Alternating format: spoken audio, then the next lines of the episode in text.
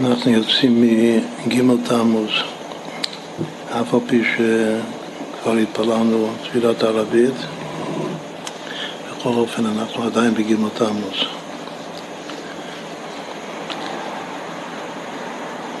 שזה יום של התקשרות. התקשרות לרבי הנשיא דורנו. כמו בפרשת השבוע כתוב שהנשיא הוא הכל, שהכל כנגד כל עם ישראל. ישראל הם משה, משה הוא ישראל.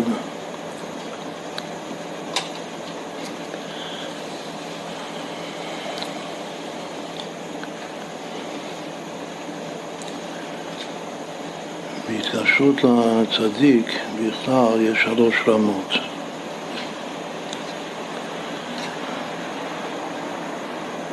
יש להתקשר לצדיק כמו שהצדיק מתגלה לנו. כמו שהצדיק הוא צדיק גדול. זה דמות של הצדיק בתוך הגוף, שאנחנו מכירים את הציור של הגוף שלו. אבל זה לא רק הגוף, זה גם המידות של הנפש, מידות צמדים, זה לבוש. לא רק לבושי המחשבה, דיבור ומעשה שלו, אלא גם כן עצם המידות שלו. כמו שהוא מביא בתניא באיגרת הקודש כ"ז, ש... שהחיים של הצדיק זה שלוש המידות העיקריות, שזה אהבה, יראה ואמונה. מתחיל אמונה, אמונה זה כנגד התפארת, כמו שמסביר רב לוי כאבא של הרבי. וגם זה חלק, זה החלק הפנימי של ההתגלות של הצדיק. את כל מי שהוא קשור לצדיק הוא אמור להרגיש את האהבה שלו, כמה שהוא אוהב את כלל ישראל, כמה שהוא אוהב את השם, את היראה שלו, כמו שמספרים על כל הצדיקים הגדולים כמו בר שם טוב שראו, חוו את היראה שלו. האהבה שלו, את האמונה שלו. זה חלק מהחוויה של הצדיק הגלוי דווקא. למה? בגלל שהצדיק הגלוי זה כנגד ו"ק, והנגלות לנו לבנינו. כל מה שהוא אומר לנו לעשות, ההוראות שלו, שכתוב בחסידוס שעיקר ההתקשרות בפועל זה לקיים את ההוראות של הצדיק. של הרבי, אז זה המלכות שלו. אמר מלכה, הקרטורה, מה שהוא אומר, חייב להתקיים בפועל. אז מי שמרגיש את זה, מי, ש... מי שמתחייב לזה, שאני פה בשביל לקיים את, את הרצון ודברי הרבי כמו שזה בא לידי ביטוי בדיבור שלו, זה המלכות. של הצדיק הגלוי הזה, של הרבי. שהוא שאני מרגיש כמה שהוא אוהב אותנו וכמה שהוא מאמין בהשם, ירא את השם. זה הוו, וגם זה חלק מהנגלות לנו לבנינו. אז כל זה, הוו קי, זו רמה אחת של איסקשוס. וכמובן שרוב האנשים, אפילו שוב, משמע שם באיגרת הקודש כ"ז, שזה סתם, לא מדבר על רמה יותר גבוהה מזה. הוא מסביר שם איך מנציחים את זה לאחר ההסתלקות. אז הכל מדבר כנגד הצדיק עם ההוראות שלו ועם המידות. הטובות שלו, והנגלות לנו לבנינו. אבל יש עוד שני רבדים יותר גבוהים מזה, מכל זה. למעלה מהו"ק של הצדיק, שזה הצדיק הגלוי שאנחנו מכירים, יש את הי"ק שלו, הי"ק זה הנסתרות השם אלוקינו.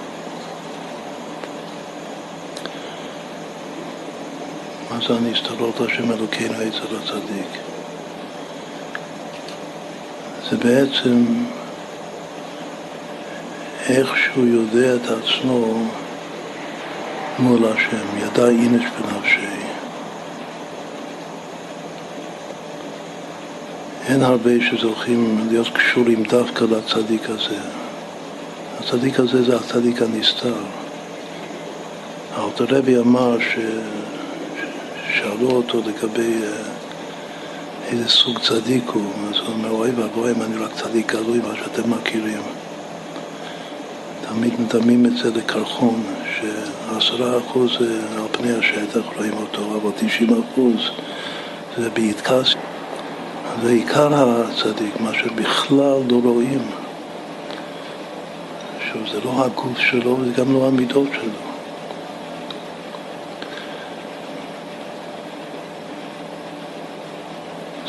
זה השפלות שלו.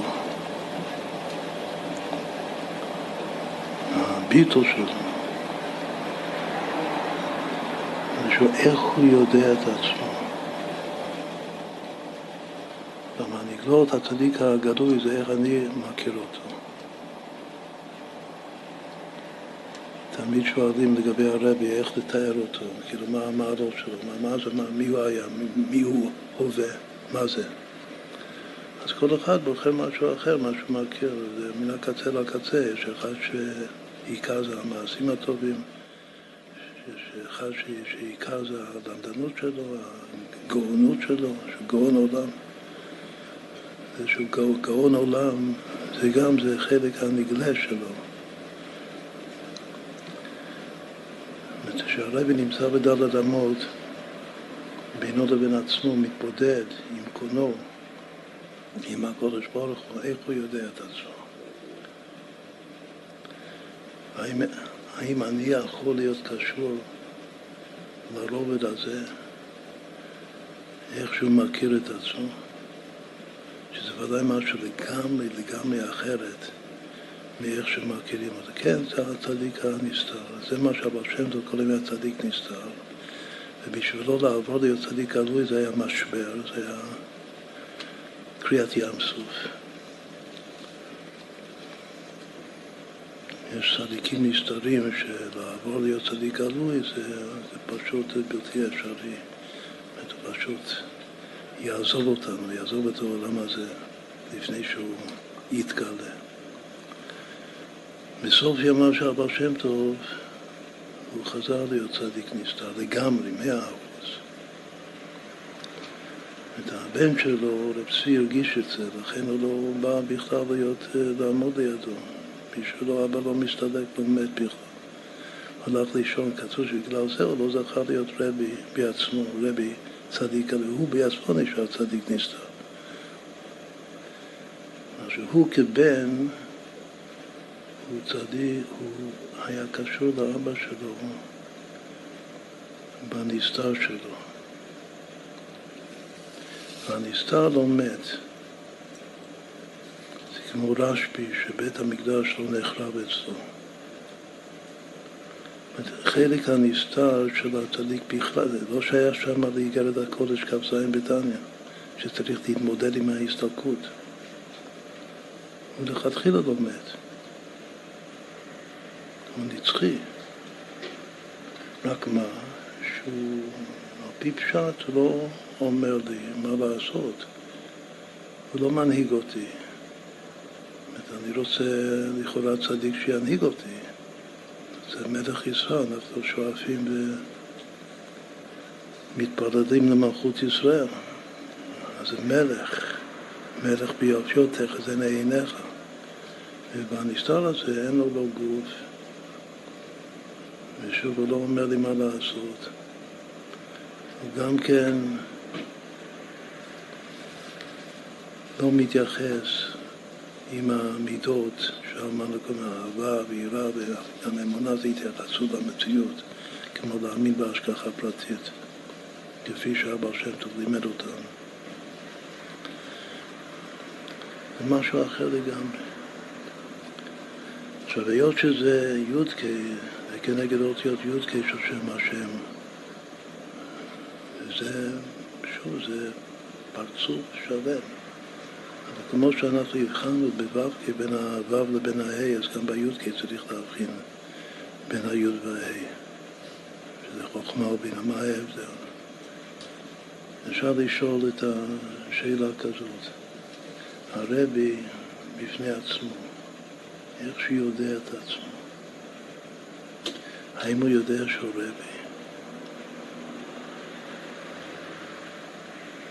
נשאל את זה על הקודש ברוך הוא. כתוב שבידיעת עצמו הוא יודע את כל הנבראים, יודע את כולם. בידיעת עצמו של השם, שזה החלק הנסתר, זה הנסתרות להשם אלוקינו ממש. האם הקודש ברוך הוא יודע שהוא גוד? האם הקודש ברוך הוא יודע שהוא אלוקים?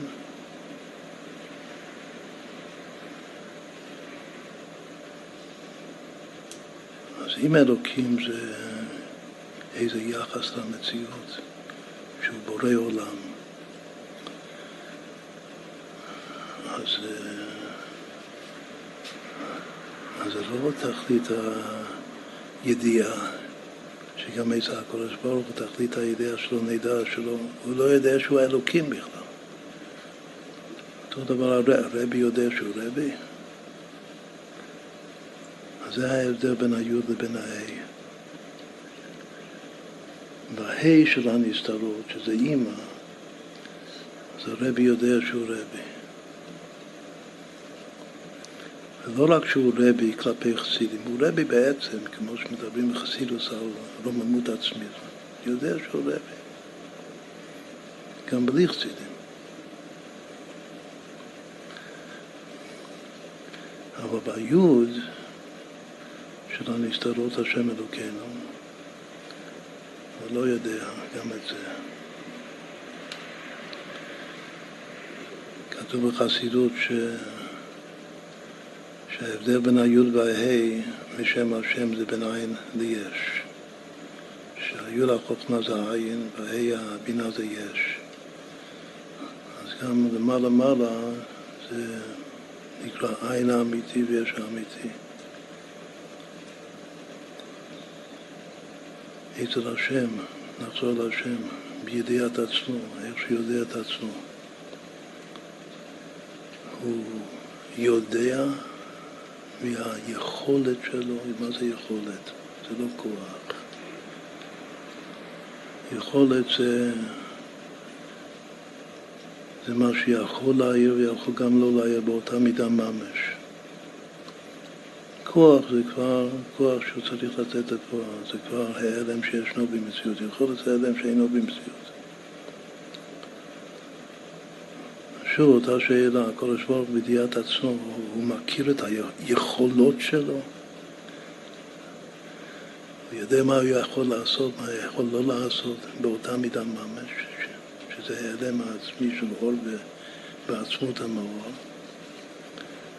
אז אם הוא מכיר את היכולת שלו, אז זה ההי, הילה של, של ידיעת עצמו. אם גם את זה הוא לא מכיר, וממילא באמת אי אפשר לקרוא לו שום דבר, לא גות ולא השם ולא לא אלוקים. זה העין האמיתי, העין האמיתי זה היוד של ידיעת עצמו. וגם כמובן לא לומר שאני גורנישט, זה פשוט עין. והיש האמיתי זה מה יש לי. אז רבי, אם הוא מכיר שהוא רבי, אז הוא יודע מה יש לו, מה היכולת שלו, שזה בלי שהוא מיישם את זה עדיין בכלל. אז כל זה אנחנו קוראים לרובד השני של התקשרות, להתקשר לצדיק הנסתר. אם אתה מקושר לצדיק הנסתר, אז אין בכלל הסתלקות.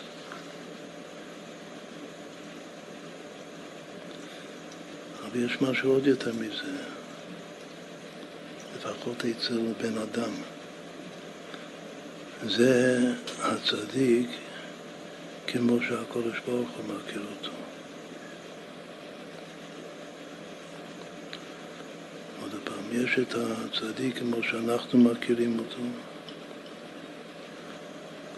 יש הצדיק כמו שהוא מכיר את עצמו, שהוא הציור זה התבודדות אמיתית, הצדיק בעצמו מתבודד לגמרי עם קונו.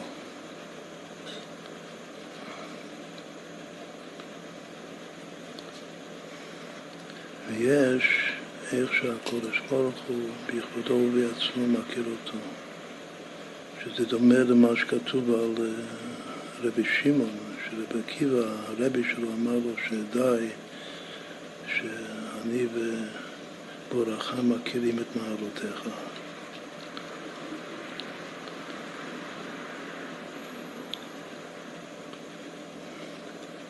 עכשיו, איך שהשם מכיר אותי, נאמר, מגוף ראשון, זה, זה לא כמו שאני מכיר את עצמי, גם בהתבודדות הכי פנימית שלי והעצמית, זה ודאי משהו אחר. מה שיד האינש בנפשי, ביחס לאיך שהקודש ברוך הוא מכיר אותי. שאין לי בכלל שום השגה. איך הקודש ברוך הוא מכיר אותי, יודע אותי. וכמובן שזה רחוק בכל מידה של מרחק מה... איך שהאילום, איך שהעולם תופס את, ה... את הצדיק.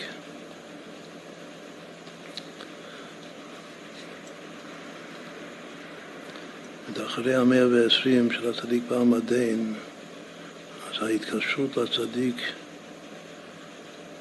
ברובד הנגלה שלו, כצדיק גלוי, זה העבר. זה להיזכר בעבר. העבר הוא גם כאן.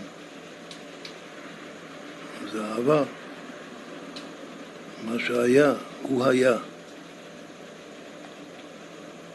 מי שזוכה להתקשר לצדיק בנסתר שלו, אז זה הווה, כמו שאמרנו שאין שם הסתלקות בכלל. הווה נצחי, חי וקיים. דוד מלך שחי וקיים.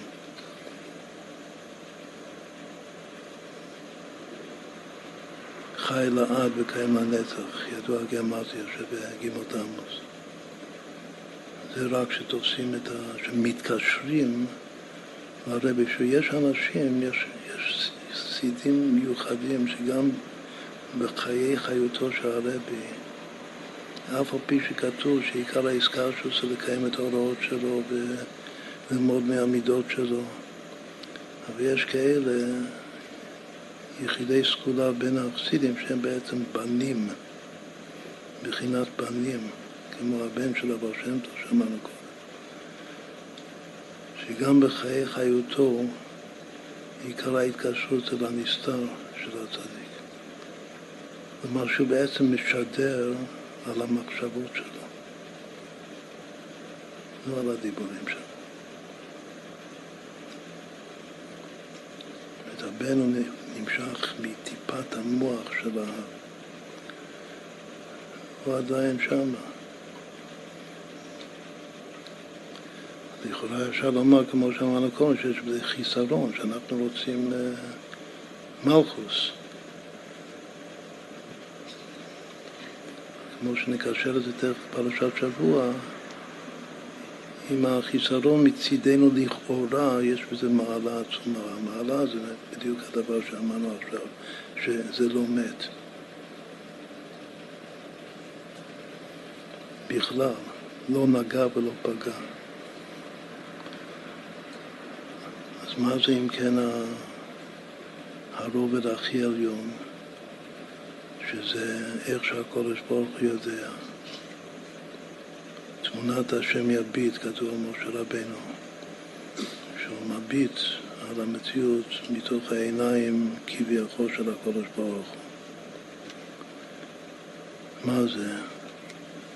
זה נקרא תחיית המתים, זה הצדיק של העתיד. מה זה תחיית המתים?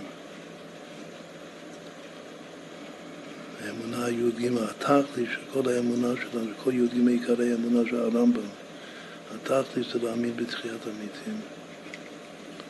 אמרנו שבנסתר הוא בכלל לא מת. בשביל מה צריך תחיית המתים? מה זה אומר בכלל?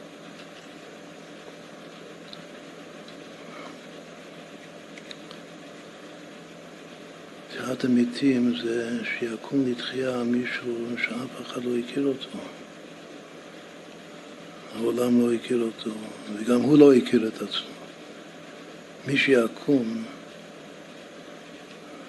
יקום אותו אחד כמו שהקודש ברוך הוא הכיר אותו. אז זה כולו אומר עתיד. זה אותו צדיק העתידי, זה הרבי לעתיד לבוא.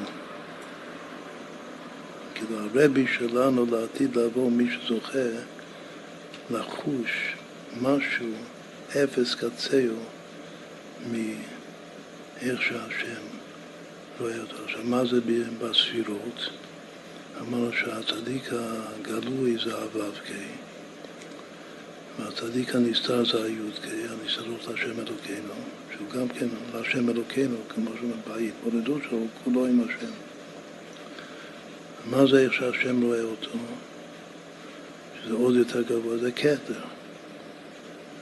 זה כתר עליון, זה למעלה, זה קוצו של י', למעלה מהי' של שם השם. ומשם, מתלה דעתיקה, זה תלה דעתיקה? איך השם יודע אותי. זה טל תחייה. זה מה שיקום. אז אם כן, אפשר להיות קשור לצדיק בעבר, אפשר להיות קשור לצדיק בהווה, אפשר גם כן לפחות להתבונן לרצות ולהאמין שעיקר ההתקשרות זה ההתקשרות לצדיק כמו שהוא יקום בתחייה, יקום לתחייה, שזה הצדיק של העתיד. אז עד כאן אה, הקדמה אחת לגבי ההתבוננות של, אה, של ג' תמוז, לחיים לחיים.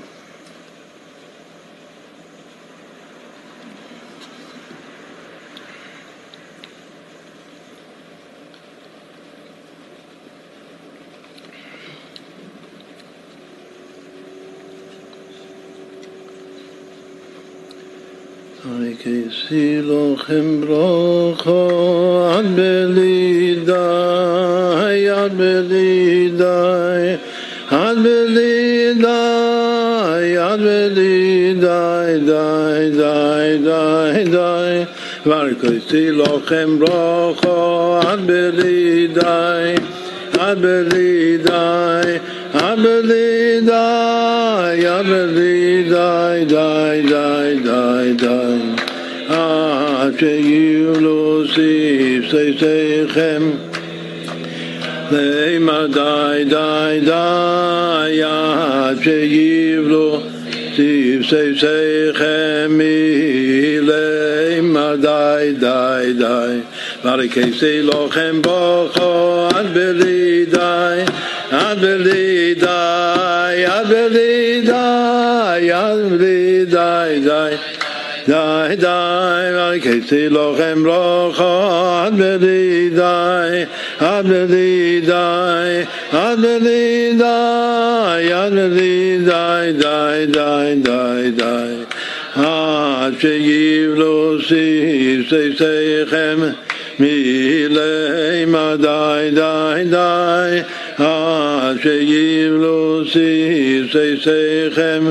סיסכם מילי מה די די די וכסי לכם ברכה עד בלי די עד בלי די עד בלי די עד בלי די די די די די כסי לכם ברכה בלידה, היה בלידה, היה בלידה, היה בלידה, די די עד שיבלו סיף שיכם מילי די די די עד שיבלו סיף שיכם מילי די די די וכיסי לכם ברכה עד בלי די עד בלי די עד בלי די עד בלי די די די די די וכיסי לכם ברכה עד בלי די עד בלי די עד בלי די עד בלי די די. די די די עד שיבלו סיף שיכם מילי די די די. עד שיבלו סיף שיכם מילי די די די וכיסי לכם ברכה עד בלי די בלי די בלי די די די די די וכיסי לכם ברכה די בלי די בלי די בלי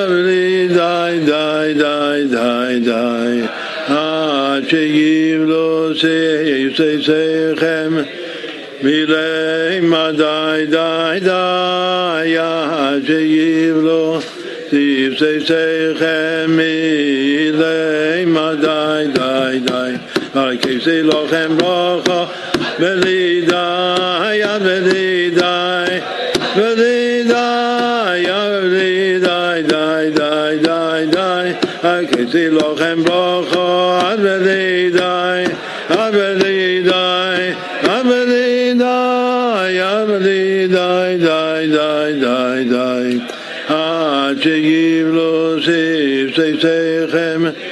מילי די די די עד שיבלו שיכם מילי די די די וכיסי לכם ברכה עד בלי די בלי די עד בלי די עד בלי חיים לכם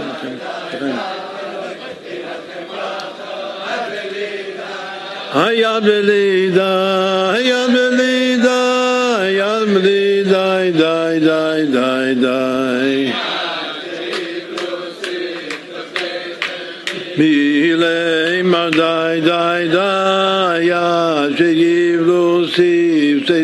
שיכם די די די וכיסי לכם ברכה עד בלי די עד בלי די עד בלי די עד בלי די די די די די כיסי לכם ברכה עד בלי די עד בלי די די עד בלי די די די די די עד שיבלו סיף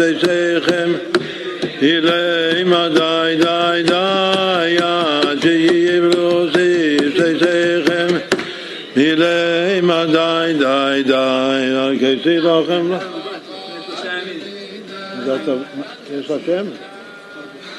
לחיים לחיים אולי עכשיו יעשו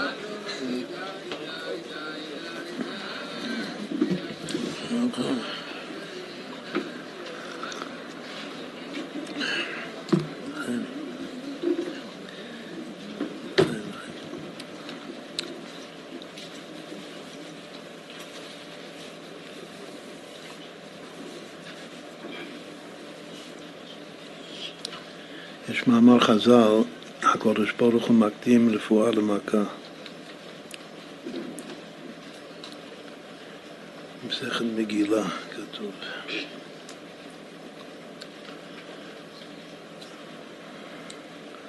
כשעושים את הגיאומטיה, הקדוש ברוך הוא מקדים רפואה למכה, יוצא בדיוק ג' תמוז תש"פ, שזה עכשיו. אפשר לומר שזה כבר היה, אבל לא זה חי לעד וקיים לנצח. ג' תמוז תש"פ. צריך להבין מה הקשר ל... הקודש ברוך הוא מקדים רפואה למכה.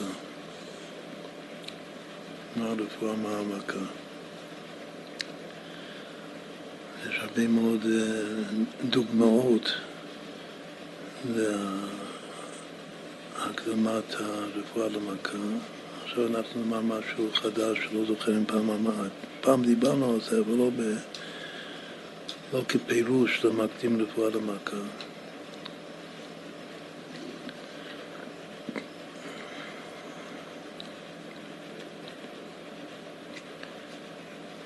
הרבי אמר ש...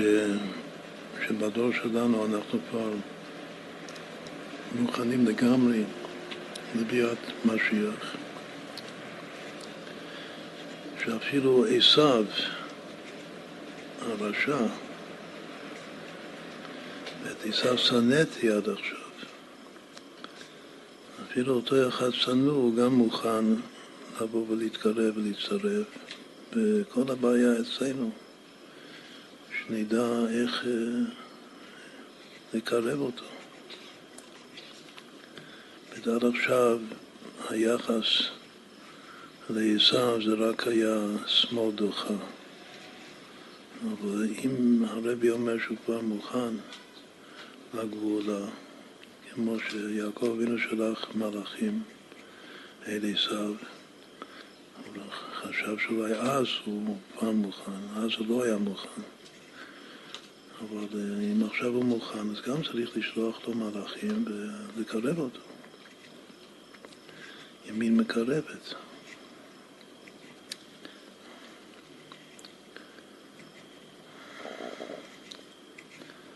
את השנה שלנו היא שנה מיוחדת, תש"פ.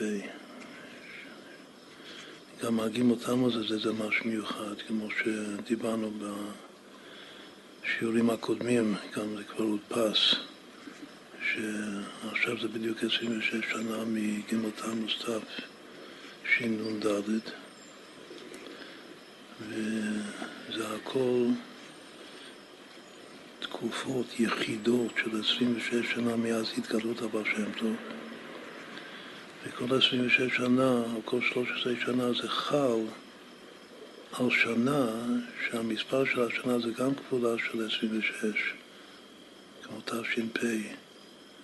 תש"פ זה 30 פעמים הוויה. לפני 26 שנה זה היה 29 פעמים הוויה. תשנ"ד. וככה כל הסימני דרך העיקריים של תולדות החסידות זה הכל בדילוגים, שעל זה כתוב יודע שהם ימי תמימים, ככה דרש רב מנדל ויטבסקר, אחרי אבא שם טוב, ככה זה ממשיך, המרגי ואלתרבי וכו'. אז זה משהו מיוחד מאוד, השנה הזאת, תש"פ. עכשיו, האבות, שדיברנו על זה הרבה פעמים, אבל עכשיו נקשר את זה דווקא עם הגרמטיה הזאת, שהקודש ברוך מקדים רפואה למכה, זה ג' תמוז תש"פ.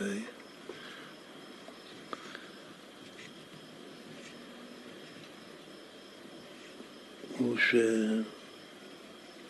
שלקרב את עשיו זה בעצם לגייר את התרבות שהוא פיתח במשך אלפי שנים. להוציא משם את כל מה שאפשר להוציא וגם uh, לעשות התהפכה, כמו שתכף נסביר, יש שיחה מהרבי שהתהפכה, חשוך לנהל שזה עיקר העניין של תחיית המתים, זה יותר מעבודת הבירורים, זה אחד מהפירושים של הרבי על נסתיימה עבודת הבירורים, אז מה עכשיו?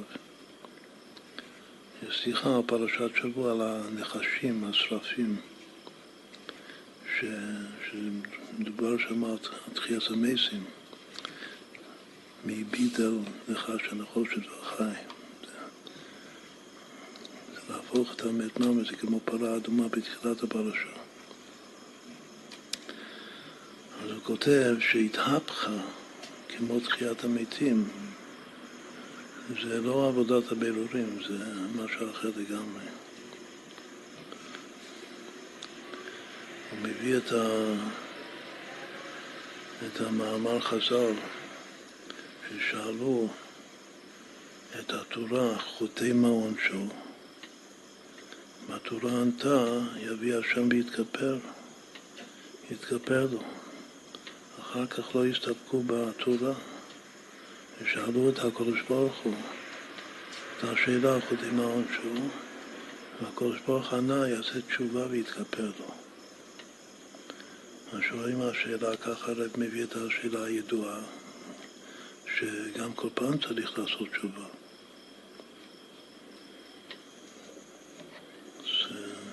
אז אם אתה עושה תשובה, אז למה גם את הכל, אם הקודש ברוך הוא שמספיק תשובה, אז מה, מה אתה עושה, למה צריך גם את הקורבן, את האשם?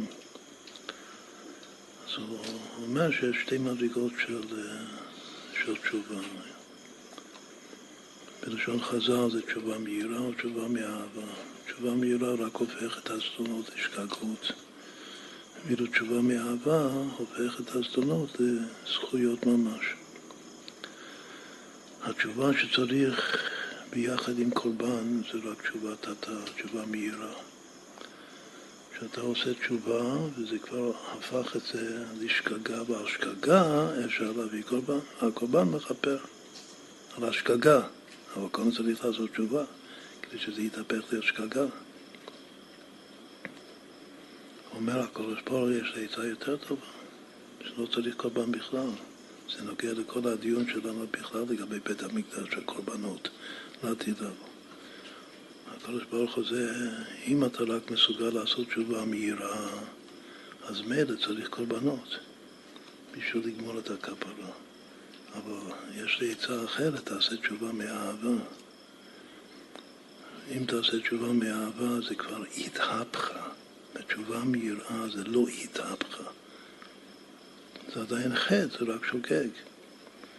מה זה התהפכה? שזה נעשה זכות. זה התהפכה. שהעוון, האווירה, הפכה להיות זכות ממש, מצווה. זה לא בירורים. בירורים זה להוציא מה, מהפסולת את הבר, את הטוב, להעלות את הניצוצות, אבל להפוך את הפסולת בעצמה, את המציאות של הרע ממש, את החושך, להפוך את החושך הממשי לאור גדול. העם הולכים בחושך לאור אור גדול, זה התהפכה, זה תחיית המסים. להפוך את המת ממש לחי. בכלל זה פירוש שיש לנו הרבה רשימה ארוכה מאוד של פירושים, אז על עבודת הבירורים. ששוב השאלה מה עכשיו, שזה מהנקודות הכי חשובות של הרבי בדור שלנו, של החידושים. אז, שוב יוצא מכאן מהשיחה הזאת, שעכשיו זה, זה רק uh, הבחינה של תחיית המתים, כמו שהקדמנו בשיחה הראשונה. שזה בעצם להחיות את ועמך כולם צדיקים שאתה ואני וכל אחד מאיתנו יהיה כמו שהשם יודע אותנו. לא כמו שהעולם יודע אותנו, ולא כמו שאנחנו יודעים את עצמנו אפילו, אלא כמו שהשם יודע, שהאני העתידי יקום. ויתגלה. זה התהפכה, זה בא מהכתר, זה לא בא מהחב"ד. את החב"ד זה ידיעת עצמו. האבק, המידות והמלכות זה ידיעת העולם, כמו שהסברנו את זה קודם. בכל אופן זה הכל הקדמה. עשיו כבר מוכן, אומר הרבי. הוא לא מוכן, עד עכשיו הוא גם היה מוכן, בשביל מה? שלא גלו ישראל להוסיף עליהם גרים, זה נקרא עבודת הבירורים, להוציא גרים. אנחנו מדברים על המהפכה הרביעית, אז כדי לא יותר מדי לזעזע את, ה, את האנשים, אז אומרים שצריך לחפש את אותם גרים פוטנציאל שמפוזרים בכל העולם. קודם זה רק היה מי שבא מעצמו, אז מתייחסים שמאל דוחה ימין מקרבת, בזהירות, מגששים, גישוש. עכשיו לו, תשפוך, אבל תכוון רק להוציא את הגרים בפוטנציאל. זה עדיין עבודת הבירורים. אם, אם עשיו מוכן, לא הכוונה שיש כמה יחידי סגולה שם בתוך עשיו שהם גרים בפוטנציאל. אם הרבי אומר שעשיו מוכן, הוא אומר שעשיו כולם, שעשיו כולו. עשיו מוכן. הגויים מוכנים. ואם אתה הופך, זה כבר להפוך. זה, לא, זה להחיות, להחיות, הוא מת, הרי רשע חשוב כמת. הוא עשיו הרשע, הוא מת, וגם אותו צריך להחיות אותו, זה התהפכה.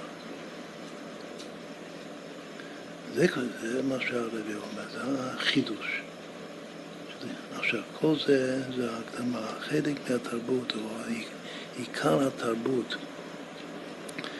שעולם הגוי, ששוב, דיברנו על זה הרבה פעמים, זה קשור לתהליך, איך הוא מחשב את הזמן. ידוע הרמז המפורסם אצלנו שבראשית, המילה בראשית, שזה בעצם בריאת הזמן, יש מאין, בראשית שווה תאריך עברי. הדבר הראשון, שזה יסוד היסודות של, של תרבות ישראל ושל תיקון המדינה, בראשית זה בראשית ממלכת ישראל. בראשית זה תמיד מילה שנסמכה למלכות. ראשית תיקון המלכות זה פשוט לאמץ, זה משהו פשוט מאוד, אבל רואים כאן אצלנו בארץ כמה שזה קשה. לאנשים לאמץ את הבראשית בגרמטיה תאריך עברי. אז בתאריך עברי אנחנו ה' אלפים תש"פ לבריאת העולם. מה זה בריאת העולם? זה בעצם זה בריאת אדם הראשון ביום השישי של מעשה בראשית. אם רוצים לייחס את בריאת העולם ליום הולדת של מישהו, וזה היום תחילת מעשיך, אז זה בריאת... בריאת האדם הראשון, לידת האדם הראשון. את כל תאריך, כל שיטה זה, זה לידת מישהו. אז אנחנו מונים ללידת האדם הראשון.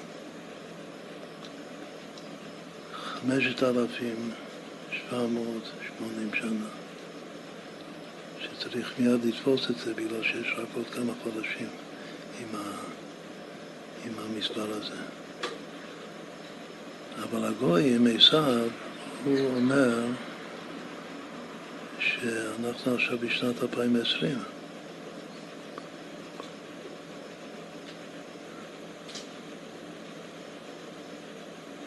הוא מנבא ולא יודע מה מנבא. הוא לא יודע שהקדוש ברוך הוא מקטים לפועל המכה. שזה וורד שאמרנו הרבה פעמים, אבל לא בקשר למקטים לפועל המכה. מי... מותר לנו לפעמים לומר שהשנה הזאת זה שנת 2020. מותר לי לומר את זה, מה שעכשיו אמרתי, עשיתי עבירה עכשיו או לא.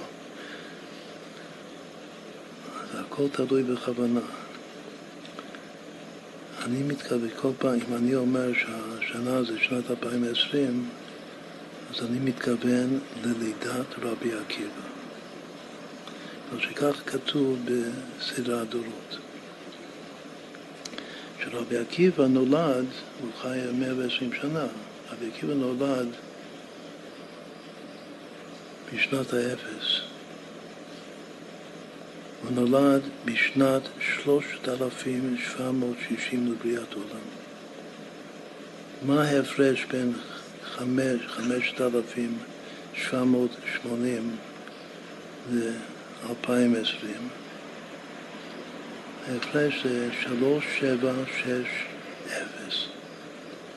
3760. עשר פעמים שלוש, שבע, שש, מה זה? עשיו. זה גם שלום. זה ההפרש בין המניינים. אבל הגוי הזה, מה זה עשיו? עשיו זה הנצרות. שאלו אותו למה, למה הוא אומר שהשנה זה שנת 2020, מה הוא רוצה לומר? אז הוא מיד יאמר שזה לידת אותו האיש. אבל מה כתוב ב, בסדר הדורות? הוא סמוך, אחרי שהוא אומר שרבי עקיבא נולד, הוא עושה חשבון מדויק לפי המקורות, שרבי עקיבא נולד בשנת האפס, אחר כך הוא אומר שאותו האיש, הוא מביא אותו. שאותו האיש, הוא נולד בשנת 3761. אז בעצם הם עושים מהיום הולדת שלו שנת אחד. אין אצלם אפס, שנת אפס. אבל כשאני אומר 2020, אז זה בעצם משנת אפס. כלומר שרבי עקיבא הוא שנה אחת יותר גדול, הוא האח הגדול יחסית להבדיל, שנה אחת יותר מאותו אחד. אז זה נקרא מקדים רפואה למכה. שהקדוש ברוך הוא מקדים רפואה מכה שהוא, אבל מי זה רבי עקיבא? רבי עקיבא הוא יוצא מעשיו. רבי עקיבא זה, זה הייעוד של עשיו, להיות כמו רבי עקיבא. רב מאיר, כי ציד בפיו. אהב את עשיו כי ציד בפיו. יצחק אבינו רק יודע מי אוהב. אז שוב, יש מפרשים, האריזה אומר שזה ניצוץ גדול שהיה טמון בעשיו. ועכשיו אנחנו אומרים שכל העשיו הזה הוא צריך להגיע למצב של להיות רבי עקיבא, להיוולד רבי עקיבא. רבי עקיבא זה אותיות יעקב, גלגול שמצד אחד הוא יוצא מעשיו, מצד שני הוא גלגול של יעקב כתוב, אותיות יעקב עם א'.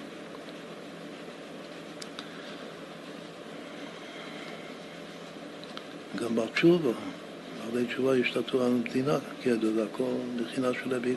כל התורה, למה הוא, למה הוא הרפואה למכה? בגלל שהרבי עקיבא זה התורה שבעל פה. הוא עמוד התווך. כולהו אליבא דרבי עקיבא. כל חז"ל של התנאים זה הכל תלמידים, זה הכל אליבא דרבי עקיבא. עשרה הרוגי מלכות הוא כנגד השכינה, הוא כנגד יוסף. שתי שיטות, אבל הוא העיקר. הוא היה אחד, יחיד, מיוחד.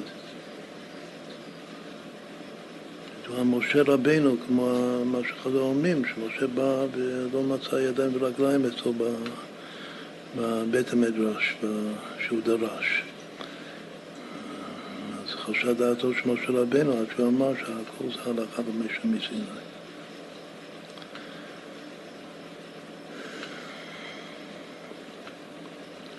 הוא גם בר תשובה, הוא גם זכה לכל מה שהוא זכה, שלי ושלכם שלי. בזכות רחל, בזכות האישה שלו, הכל מן האישה. זה גם uh, מסר משיחי לגמרי, שהכל מן האישה. זה דווקא רבי עקיבא יודע ועד. אז אם כן, זה פירוש פירוש יפה של שהקדוש ברוך הוא מקטין רפואה למכה. ומה הרפואה? הרפואה זה ההתהפכה של המכה הזאת, ששם המכה זה נצרות. אבל השם הקדים את רבי עקיבא הוא, הוא הרפואה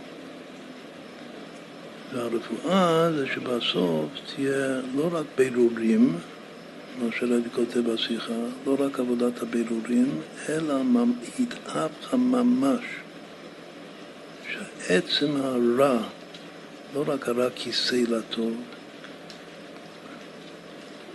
העצם יהפוך, כמו שהמת בעצמו יהפוך להיות חי. זה בא, מה, זה בא מאיך שהקודש ברוך הוא יודע את המציאות. לא כמו גם שהצדיק מכיר את עצמו יותר מזה.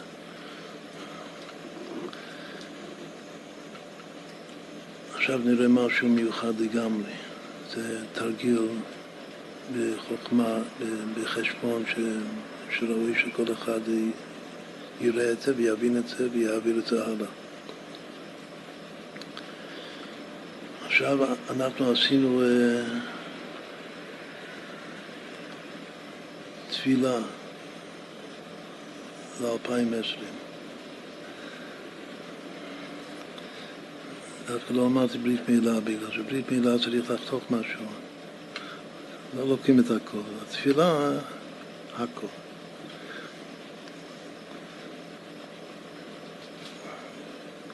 אז טבענו את, ה, את המספר הזה, אז יש לנו בעצם, לפי זה אנחנו גם בשנת 5,780 וגם 2020. אז נחבר אותם ביחד, נראה מה יוצא. זה, זה תרגיל של חשבון נטו. כמה זה? 5780 ו... 2020. אז פתאום אני אה, כאילו קצת קופץ מהכיסא, שאני רואה שביחד זה שווה 7, 8, 0, 0. מה זה 7, 8, 0, 0? קודם היה לי 30 פעמים הוואי, עכשיו יש 300 פעמים הוואי. 300 הוואי ואטפש, מ"ם צדיק פ"צ. קיבלתי מספר שזה עשר פעמים הפרט קטן של השנה הזאת. יש פרט, גד, פרט גדול זה לומר ה' תש"פ, פרט קטן זה להסתפק בתש"פ. וככה בדרך כלל אנחנו מסתפקים במאות, שנקרא פרט קטן. הוספתי לפרט הגדול את המניין של עשיו,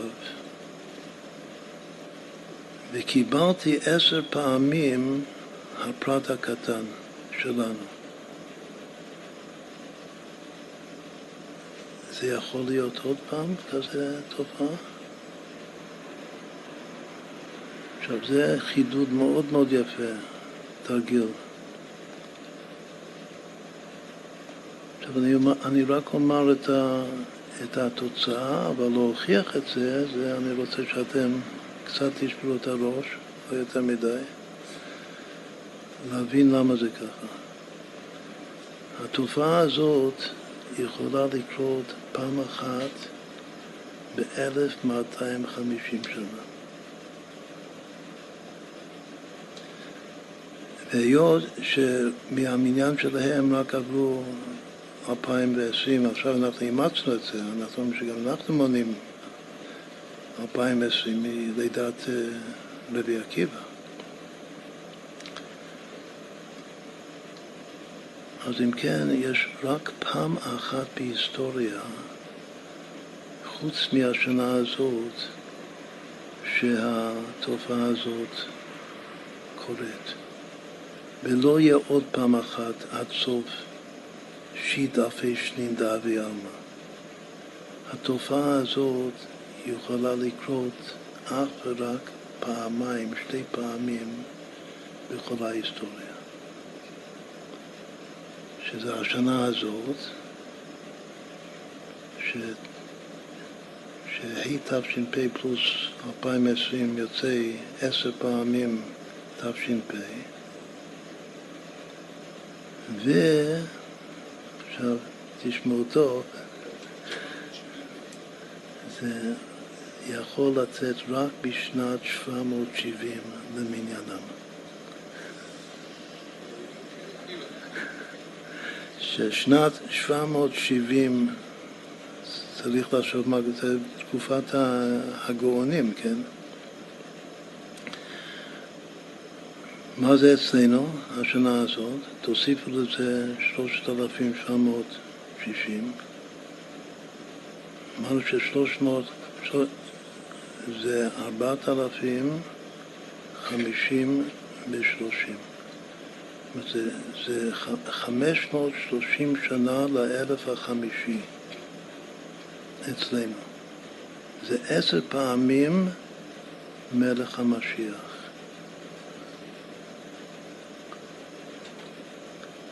את כל ההפרש זה עשר פעמים עשיו. בשנה הקודמת, שהייתה התופעה הזאת, שזה מאוד מעניין מה קרה באותה שנה, זה תחפשו. זה עשר, אצלנו זה עשר פעמים מלך המשיח, שזה ארבעת אלפים חמש מאות שלושים, ואצלם, שעכשיו זה גם אצלנו, זה שנת 770. עכשיו, מה קורה כשאני מחבר אותם ביחד? רק נראה שזה עובד. 4,530 פלוס 770, מה יוצא?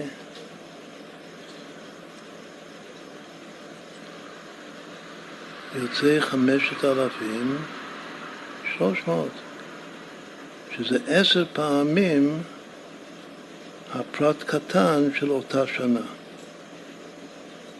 אותה שנה הייתה ארבעת אלפים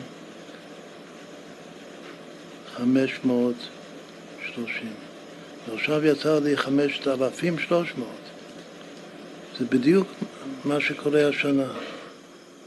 שבמקום תש"פ, שזה 700 שונים, יוצא 7,800 על ידי החיבור.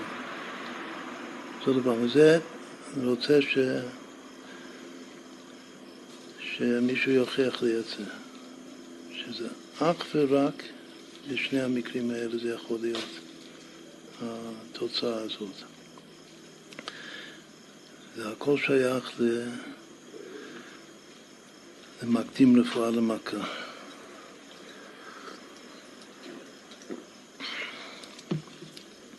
ששוב, באמת מה שיוצא מכאן שהם טועים במניין שלהם, שצריך דווקא למנות. אם לפי המניין שלהם היה צריך להיות השנה 2019. זה סתם בלבול שלהם. לכן המניין האמיתי 2020 זה אך ורק לרבי עקיבא. שהוא העמוד של, ה, של התורה של פה.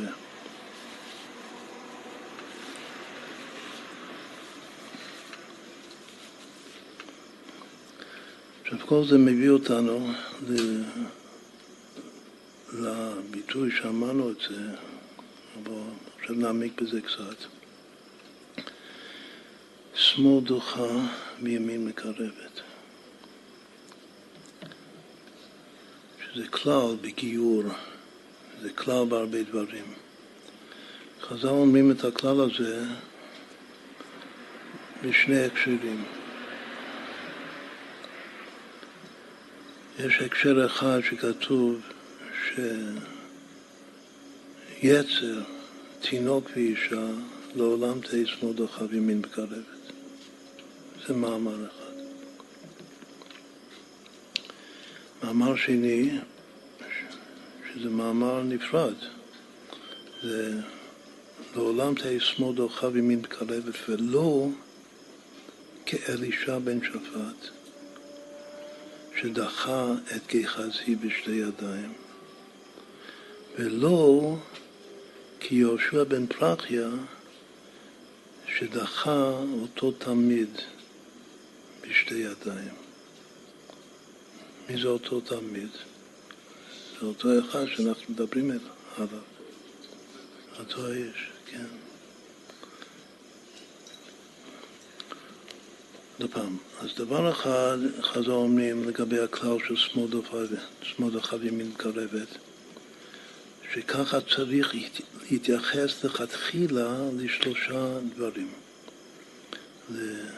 ליצר, ליצר הרע, לתינוק ולאישה. מה זה שלושה אלה? זה אחת מהדוגמאות החשובות בחז"ל של מוטבע מורגש, מושכל. פרצוף נהי, פרצוף חגת, פרצוף חב"ד.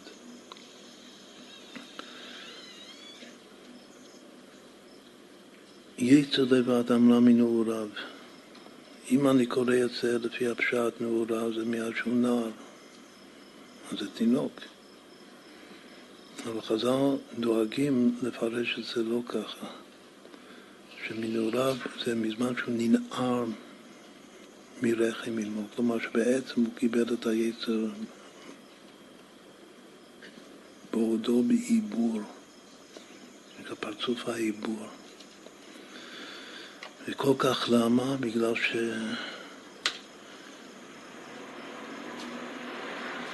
בחטא יחמתני ימי, לעוון חוללתי. היות שההורים בשעת הזיווג, החיבור, היה להם יצר הרע, לכן העובר כבר קיבל את היצר. אז אם כן, יצר זה מוטבע בנפש. צריך להתייחס אליו באיזון הנכון של שמאלתך, ואם היא מקרבת. את קודם שמאלתך, אחר כך אם היא מקרבת.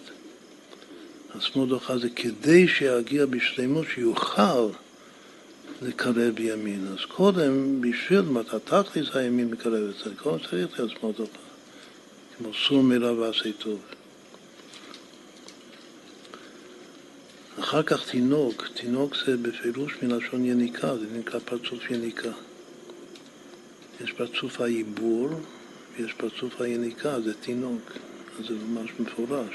זה ילד, מה יש לילד? יש לו מידות, יש לו וק, אבל אין לו מוחין עדיין. בדעת הוא רק מקבל בבר מצווה. מה זה אישה?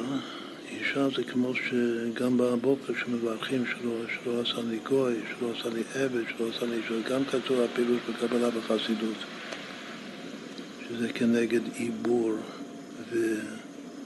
ויניקה ומוחין. שלא, שזה כוונה חשובה כל יום בבוקר, שאני מברך שלא עשה לי גוי, גוי זה גוי מתוך גוי, גוי זה עיבור. פרצוף העיבור הגוי. ועבד, עבד קטני, הוא כבר יותר מתקדם, הוא דבר לשם עבדות, מה, והוא חייב מצוות כמו אישה, והוא פחות מאישה, הוא כמו תינוק. ואישה זו אישה, אישה זה דווקא מוכין, מאישה, מהשם אישה משכלת.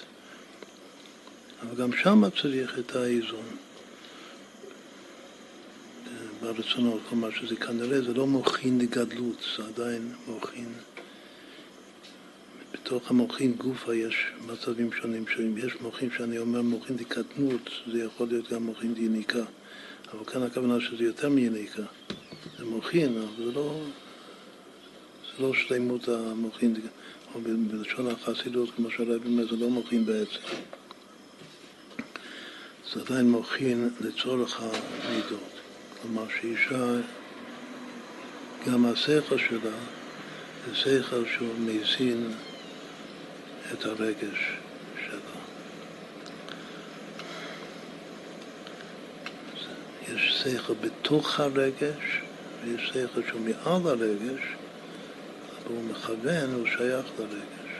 כמו שכתוב בחסידות לגבי סובב כל המין, שהוא שייך לעלמין.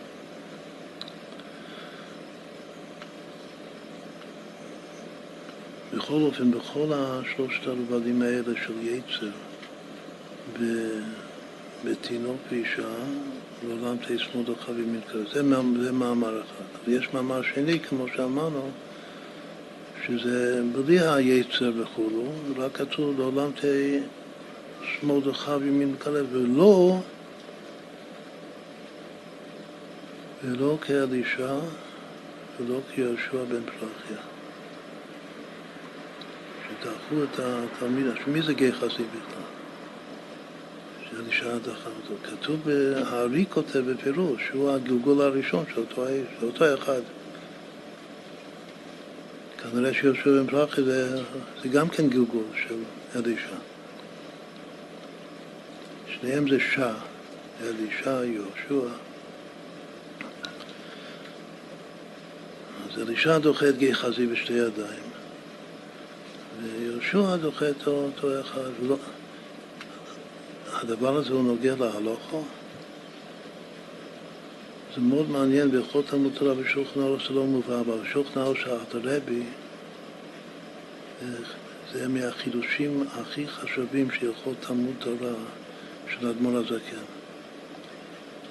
ששם הוא פוסק הלכה, שאם יש תלמיד שאינו הגון, הכוונה שאינו הגון, שלא רוצה, שלא מקיים תורה מצוות. אז מה, כותב הלכה, שקודם צריך להחזיר אותו בתשובה, ואחר כך להכניס אותו לבית מדרש, ללמד אותו תורה. אבל מה אם הוא, אם הוא לא מסכים? אם הוא דוחק את השעה? הוא לא מוכן לחזור בתשובה, אבל הוא מאוד רוצה להיכנס לבית המדרש ללמוד תורה.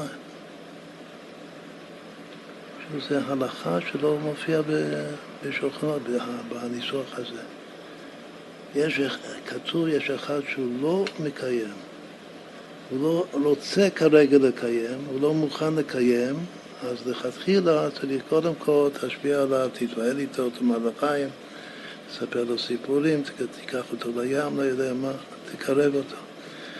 אחרי שתקרב אותו, אז תכניס אותו לבית מדרש. אבל מה אם זה אם? אז על זה מביא הארטרפי, על פי המאמר הזה שחז"ל מביא ופוסק הלוך למעשה, שמכניס, כן מכניסים אותו לבית מדרש, אבל מתייחסים אליו באיזון הזה של שמאל דוחב ימין מקרבת. לא מחבקים אותו בשתי ידיים, וגם לא דוחים אותו בשתי ידיים. שזה בדיוק הוורט, שאלישע ראה שגיחזי הוא לא, לא כדבעי, אז הוא דחה אותו. גיחזי רצה להיות עדיין, הוא היה תלמיד של אלישע, הוא אהב אותו, רצה ללמוד ממנו. אחר כך כתוב שאלישע הלך להחזיר אותו. אותו דבר יהושע בן פרחיה, הוא דחה אותו בשתי ידיים, בגלל שהוא התנהג לא, לא כהוגן, כמו שחז"ל מספרים את הסיפור. שזה, אז אם כן זה הלוך למעשה, ההלכה שמאוד מאוד, אולי בכל הלכות תלמוד תורה זה ההלכה הכי נוגעת לדור שלנו.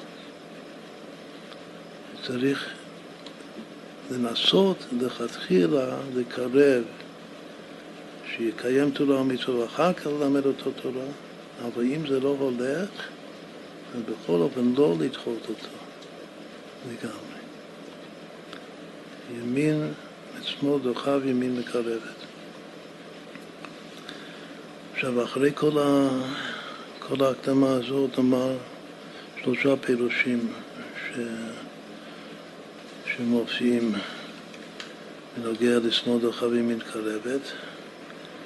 ונסדר אותם לפי, ה, לפי היסוד של הבעל שם טוב, שזה ההכנעה הבדלה המתקה. יש פירוש אחד שכתוב שלמה השם ככה ברא שמאל וימין, שהשמאל דוחה וימין מתקרבת. למה מניחים תפילין על יד שמאל? בשביל לחזק את ה... זה יד כהה, יד חלשה. אז יש פירוש שאומר שלעולם שמאל דוחה, שאתה גם באיזון הזה, שאתה קודם דוחה, או כמו לקבל גר, או כאן לקבל, אה, לקבל תלמיד, שעדיין לא בסדר. מי, מי, מי קיים את ההלכה הזאת? שהוא קיבל לא סתם תלמידים יהודים, גרים. אף על פי שלא היו לכתחילה הלל הזקן, וכל הסיפורים, זה ההבדל בין בינו לבין אה, שמאי.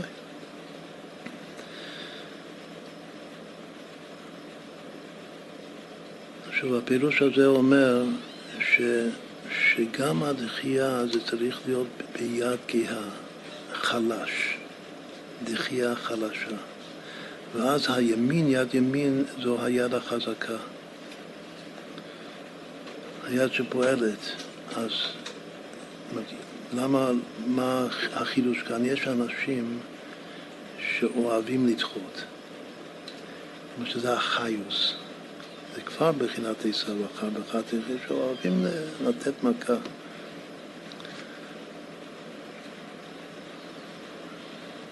יש להם תוקף בשמאל דוחה. לא, אסור שיהיה תוקף.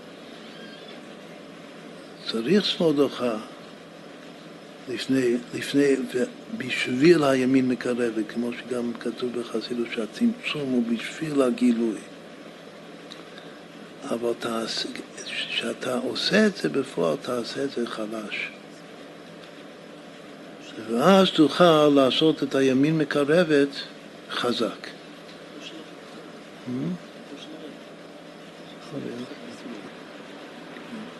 שוב, זה פירוש אחד. פירוש שני זה, זה פירוש ש, שמובא ברוב הדרושים של החסידות. הרבה מאוד בליקודי תירו של אלתרבי, בשיר השירים.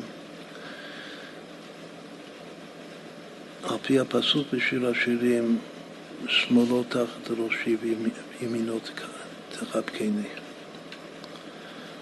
ששמאל,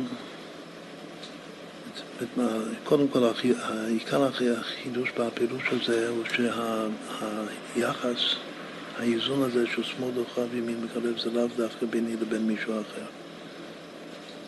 זה ביני לבין עצמי. זה חוזר ל, ל, כאילו להיגיון או להתבוננות שלנו, איך, איך העולם יודע אותי ואיך אני יודע את עצמי. מה זה שמודוחה? שמודוחה זה לדחות את הישות של עצמי, להשאיר את עצמי. זה כמו עין שמאל, בשביל מה יש עין שמאל? בשביל לבקר את עצמי. זאת השמאל זה פנימה. דווקא השמאל זה אור המאיר לי עצמו. הימין זה החוצה, זה אור המאיר לזולתו. אז מה זה שמאל דוחה? זה להשפיל את עצמי, ומה זה שמאלו תחת ראשי? על ידי שאני משפיל את עצמי, אני מרומם את המוחין. וורט אה, אדיר, ששוב, הוא חוזר על זה הרבה פעמים בליקודי תורה הרבי. שמאלו תחת ראשי, על ידי השמאל, שזה להשפיל את הגאווה, אני מרומם את השכל. יש שני, צדקת רומם גוי, יש שני דברים שמרוממים את השכל. תלמיד ישיבה רוצה שיהיה לו שכל טוב ללמוד תורה. יש שני דברים שמקלקלים את השכל. אחד זה גאווה, זה כוונה בכתבי האריזה, שאומר שגאווה בגימטרי י"ק הוא פוגם בי"ק. אחד שהוא נולד חכם, הוא מתגאה בחוכמה, זה יכול ככה לחיות כל המאה ועשרים שנה שלו, שהוא מחזיק את עצמו הכי חכם בעולם, הוא מלא גאווה, ובעצם הגא... הגאווה הזאת שהוא מתגאה בה, כמה שהוא שאני חכם, זה עומד לרועץ לו, זה מקלקל לו לגמרי את החוש הפנימי של השכל שלו. הוא מתטפש לגמרי מתוך הגאווה. גאווה בגימטריות זה הלעומת של היהודי. כמו שגאווה מקלקלת את, ה, את פנימיות השכל, אז להפך, שפלות בביטול הוא מרומם את השכל. הדבר השני זה צדקה, בפועל ממש. שלתת צדקה, אז המוח מזדכך אלף פעמים ככה, זה האבות המפורסם של הרב ולצא בצדק עם הסיפור הידוע בזה. שלזכך את השכל, כל, שוב, כל תלמיד, גם אני ואתה וכולנו פה, אחד רוצה לזכך את השכל שלו, שיזכה להבין את התורה שלומד, אז תיתן צדקה. צדקה זה סגולה גם ללמוד תורה וגם להתפלל. אני בצדק אחזה פניך. את שניהם הוא כותב. בתניא זה מלא ש... שלפני התפילה צריך לתת צדקה. שכל המלאכים על הבריאות מלאכמים עליו מן השמיים, תפילה זה רחמים, לבקש רחמים. אבל גם שכל, זה, על זה צדקת תרומם גוי. מישהו כלאי, אז מה זה עושה אצלו? שוב, זה מקלקל לו את השכל. אחד שאין ידו פתוחה, שידו קמוצה, אז הוא גם כן מקמץ, סותם את הראש שלו. אם הוא פותח את היד שלו, אז הוא גם פותח את הראש שלו. עד היכן שיד שכלו מגעת. עכשיו זה מאוד חשוב לדעת שיש שני דברים שאו שהם סוגרים לך את הראש, את השכל, שבוצעים לך את השכל, שזה ענווה וצדקה, שפלות וצדקה. כל זה, זה הפירוש בחסידות של שמאלו תחת ראשי, וגם הרב אומר, זה נקרא שמאל דוחה. את עצמו. ואז יכול להיות ימין מקרב שזה אהבה, אהבה כלפי שמיא, אהבה כלפי עם ישראל, ולקרב, לחבק, וחיבוק אמיתי. אז זה פירוש שני ששמאל דוחה בשביל ימין מקרבת, אבל יש תכליס בשמאל דוחה, שזה מרומם את זה תחת לראשי, זה מרים את הראש.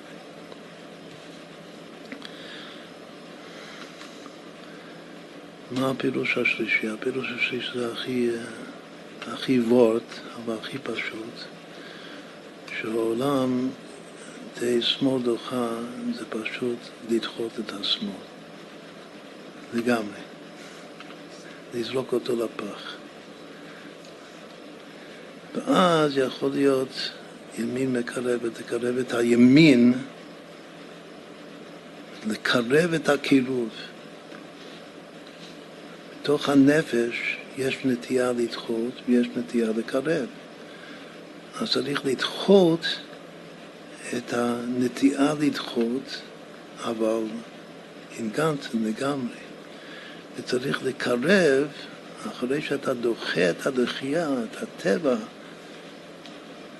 הראשון שלך לדחות, שזה טבע לא אמיתי כידוע, טבע ראשון. כשאתה דוחה את זה לגמרי, אז אתה יכול לקרב לגמרי את ה... גם יש טבע של, של כל אחד, כל יהודי, לקרב.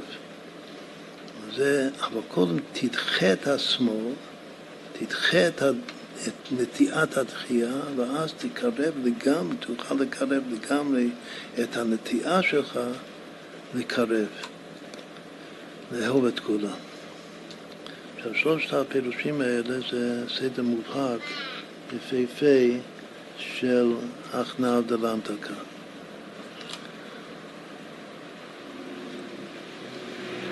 הפירוש הראשון זה יש נטייה לדחות את הזולת, אבל תחליש את זה, תנמיך את זה, תוריד כשאתה בא לדחות, תוריד פרופיל.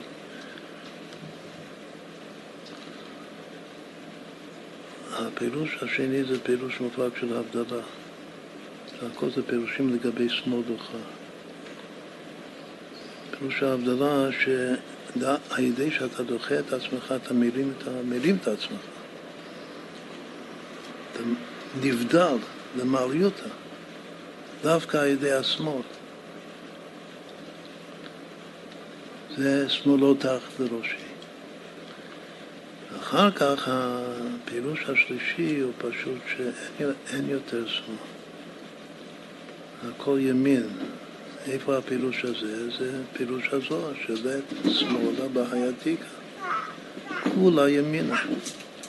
כולה ימינה זה גם מה שהיה שמאל, עכשיו הוא גם כן, זה, זה מה שאמרנו קודם, שבכתר יש התהפכה. התהפכה ממש, שהשמאל הפך להיות ימין, כולה ימינה. גם הפירוש הראשון זה איזון במידות, כאילו תנמיך, תחליש את השמאל ותחזק את, ה, את הימין. אחר כך תרים את, אתה צריך לזכך את הסר, להרים את הראש בשביל לחבק. אחר כך לט שמאלה בעייתיקה, כולה ימינה.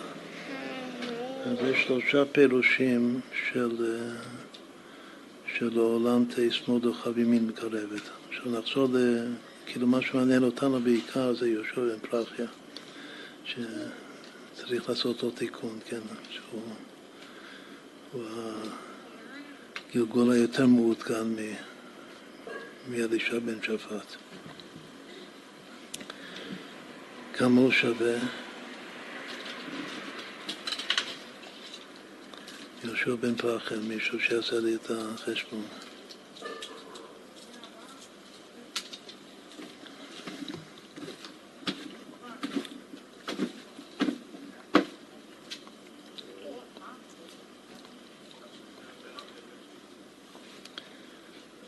שווה הכנעה הבדלה המתקה, מה המספר? 746. מה יצא ממנו? איזה קליפה יצא ממנו שצריך להפוך?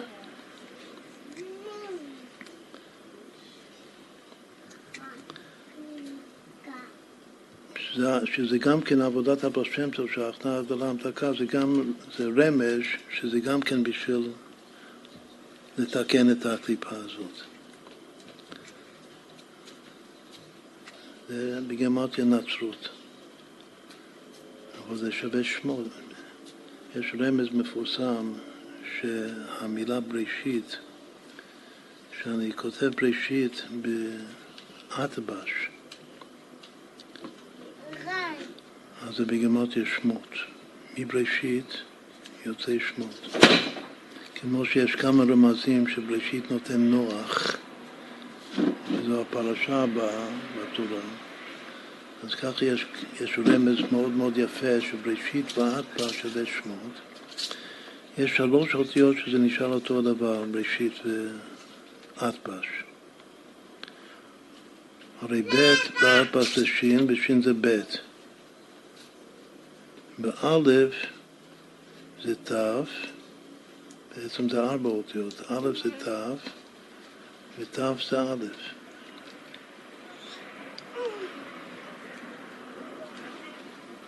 זה אותיות אטפש.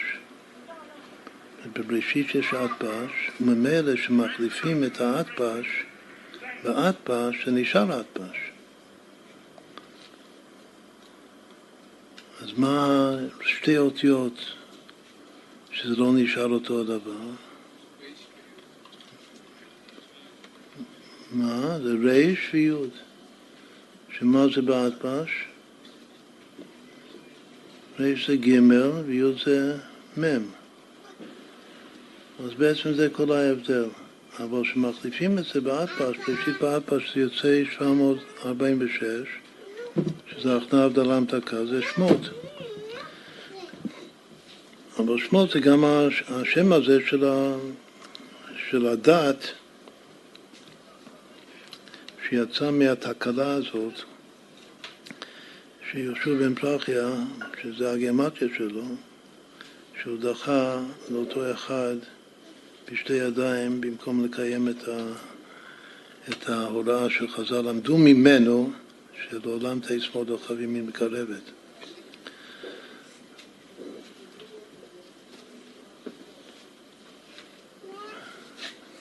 אם, אה, אם רק נתייחס לאותיות שבת, גם בבראשית יש שבת וגם באטפש יש שבת. וחוץ משבת באטפש יש ג' מ' א', תיבת גומה של משה רבנו. מי זוכר מה הרמז של גומה בקבלה, בכתבי האריזה? מה זה רומז ג' מ' א'? מישהו זוכר? זה ג' הראשים שבקטע בארי, זה הראשי תיבות של גולגלתא מוחה אווירה. סוד מאוד מאוד חשוב בקבלה בכתבי האריזה. אז אם כן, שב... בראשית בעד פש זה שבת, כלומר, והנה פלא, שכותבים את המילים האלה, גולגלתא, מוחה, אווירה, עושים את החשבון שלהם, זה יוצא בדיוק אותו מספר, 746. כלומר שחוץ מהראשי תיבות שלהם, שאר האותיות שווה שבת. והם, מי שלומד את היכל הברכה וכל הכתבים של, של הקמרנה, הרב מקמרנה, אז זה אולי המקור הכי חשוב אצלו בקבלת האריזה על ההכנעה הבדלה המדקה. ומסופקני, אני לא זוכר אם הוא עושה את הגרמטיה, שזה שווה ההכנעה הבדלה המדקה. אבל זה, זה היסוד אצלו. שהמוח זה ההכנעה והגולגלתא זה ההבדלה והאבירה זה המדקה. זה שווה בדיוק אותו הדבר. זה כל היה מאמר מוזכר, יוצא מה... לעולם תהיה שמאל אחר ימין מקרבת. ממה, ממה שהרמז הגמרי שאמרנו בהתחלה, שהקודש ברוך מקטים לפועל המכה, ג' תמוז תש"פ. לחיים לחיים.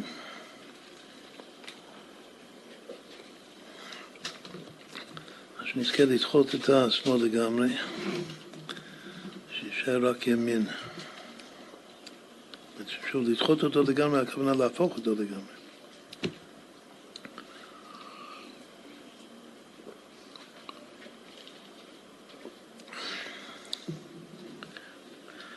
Yam bam bam ba yam bam ba yam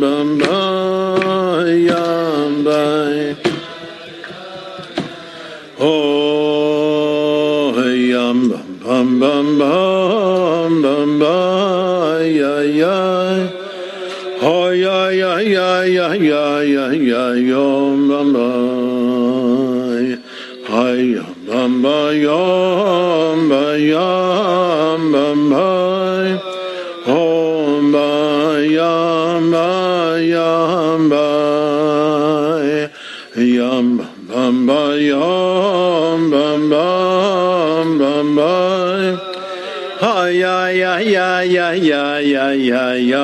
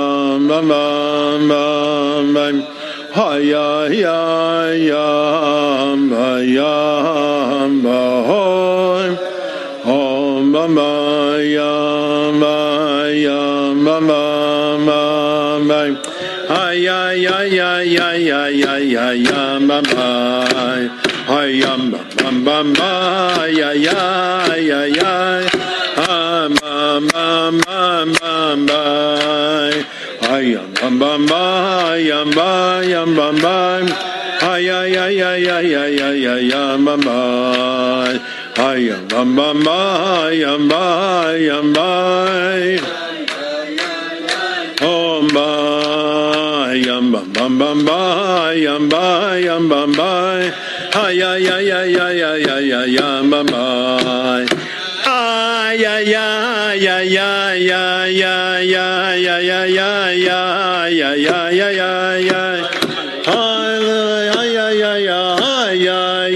ay. Bam bam bam bam bam bam bam bam bam bam. Oh yeah yeah yeah yeah yeah yeah yeah yeah.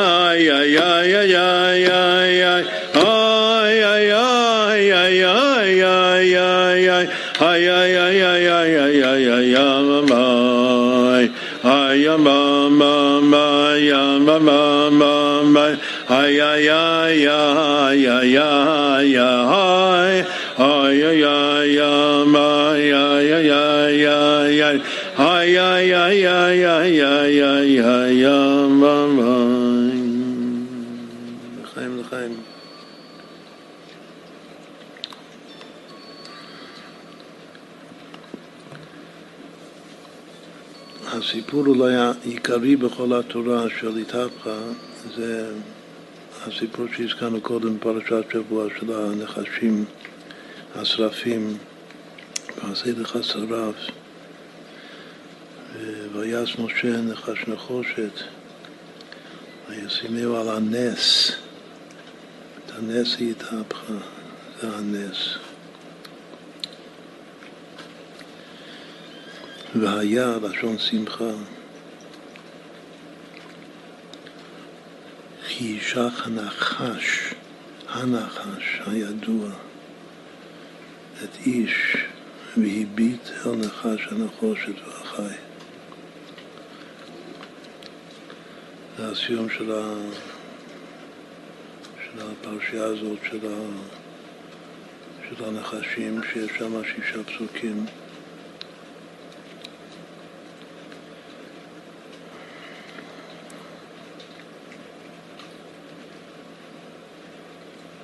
השיחה של הרבי שהזכרנו קודם זו שיחה על רש"י, שרש"י מסביר למה משה רבינו עשה את הנחש מנחושת, מהחומר הנחושת, שהוא אמר, הקדוש ברוך קוראו נחש, ואני אעשינו נחושת, לשון נופל על לשון.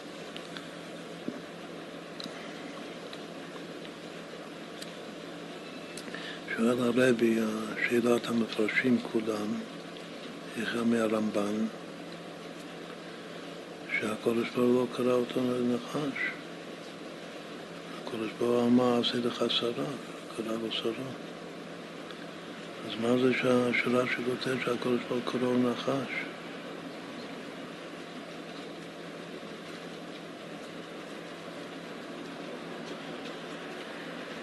הרבי, אחרי שהוא שולל וסותר כמה פירושים, אז הוא דווקא אומר פירוש שזה נשמע מחודש הפירוש הזה, אבל כשלא מסתכלים בהערות שם, במראה מקומות הוא אומר שזה פירוש של התורה תמימה, שזה כבר חידוש. ומה הפירוש של התורה התמימה? ש...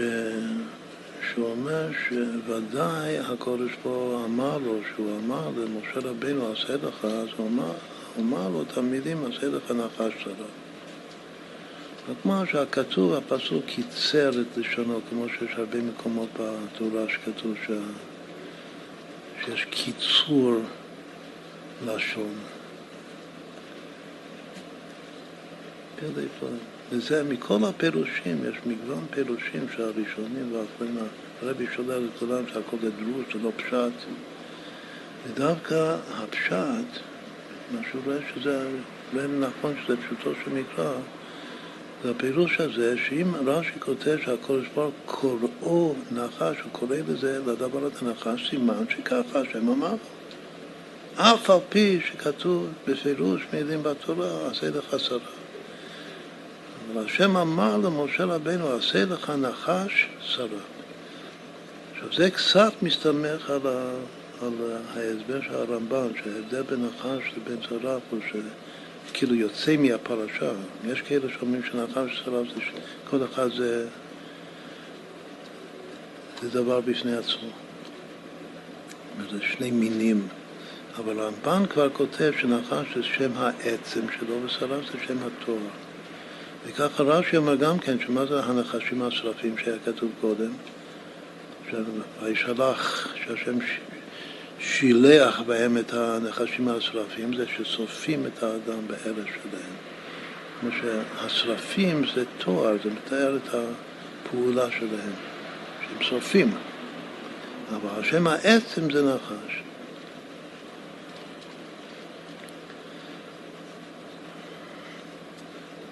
הפירוש העיקרי שהרבי אומר, כאילו לא דוחה את הפירוש בתור דרש, הוא רק אומר שזה דרוש, זה דרוש יפה, אבל זה לא שייך לפשט. זה מה שמובא ברבינו ברכיה, ואחר כך הרבה הרבה מפרשים גדולים, כמו הפנים יפות, שזה בא להפלוא שעכשיו אנחנו כבר בהילולה שלו היום, ד' ד' תמוז. שההבדל כאן בסיפור שלנו, הרי מה היה החטא שלהם, של העם, שדיברו באלוקים ובמשה. גם ישבו את התלמיד לרב ודיברו, מה זה דיברו? זה לא לשון הורו, זה כמו לדבר מרים, כמו שמרים ואהרון דיברו נגד משה. אז כאן העם דיברו באלוקים ובמשה. והרבה אה, גיאומטריות אה, מופלאות. אחד מהם זה באלוקים ובמשה, שתי המילים האלה שווה אמת. משה אמת, שתורתו אמת זה הכל אמת. האמת היא, היא באלוקים ובמשה.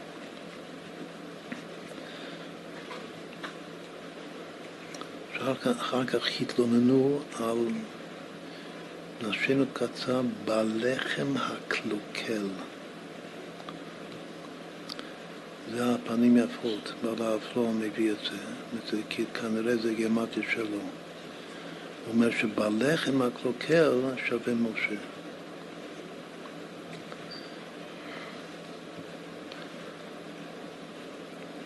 והוא מביא מה שמובא לפניו מרבנו בכי והלאה,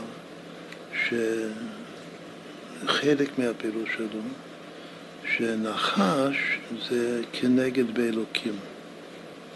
כאילו העונש של הנחש זה בגלל שדיברו נגד השם, שאמרו לו שנורא והקדוש ברוך הוא. ושרף זה כנגד משה רבינו התלמיד חוכם. למה? בגלל שלחישתם לחישת שרף. צריך להיזהר מתלמידי חכמים. שלחישתם לחישת שרף. אז משה רבינו הוא השרף. הוא כנגד השרה והקודש ברוך הוא כנגד הנחש. עכשיו זה ש, שהקודש ברוך הוא אמר לו בתורה עשה לך שרף, לפי הפירושים האלה, הכוונה שהקודש ברוך הוא הקפיד על כבודו של משה יותר מאשר הקפיד על כבוד עצמו. קודם וישלח בהם הנחשים השרפים, כנגד באלוקים ובמשה.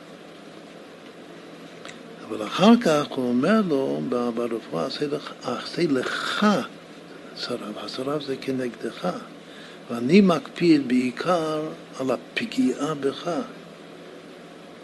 לכן עשה לך שרף. אבל משה רבנו בדיוק ההפך, הוא מוכר על כבודו. אבל הוא, הוא מקפיד הוא לא יכול למחול על כבוד השם, על כבוד שמיים. לכן ויעש משה נחש, נחש נחושת. בגלל שהוא מקפיד על כבוד השם. אז כל זה זה משהו מאוד יפה, אבל הרבי אומר שזה דרוש. ואם רש"י כותב שהקדוש ברוך הוא קורו נחש, הסימן שבאמת כך הוא אמר. אז בזה מתקדם, מתפתח, מתגלה כאילו גם כן מימד חדש לגמרי בתורה. יש, יש, אנחנו מכירים את הדבר הזה שהפסוק שה, מקצר את לשונו. זה באמת מופיע הרבה פעמים.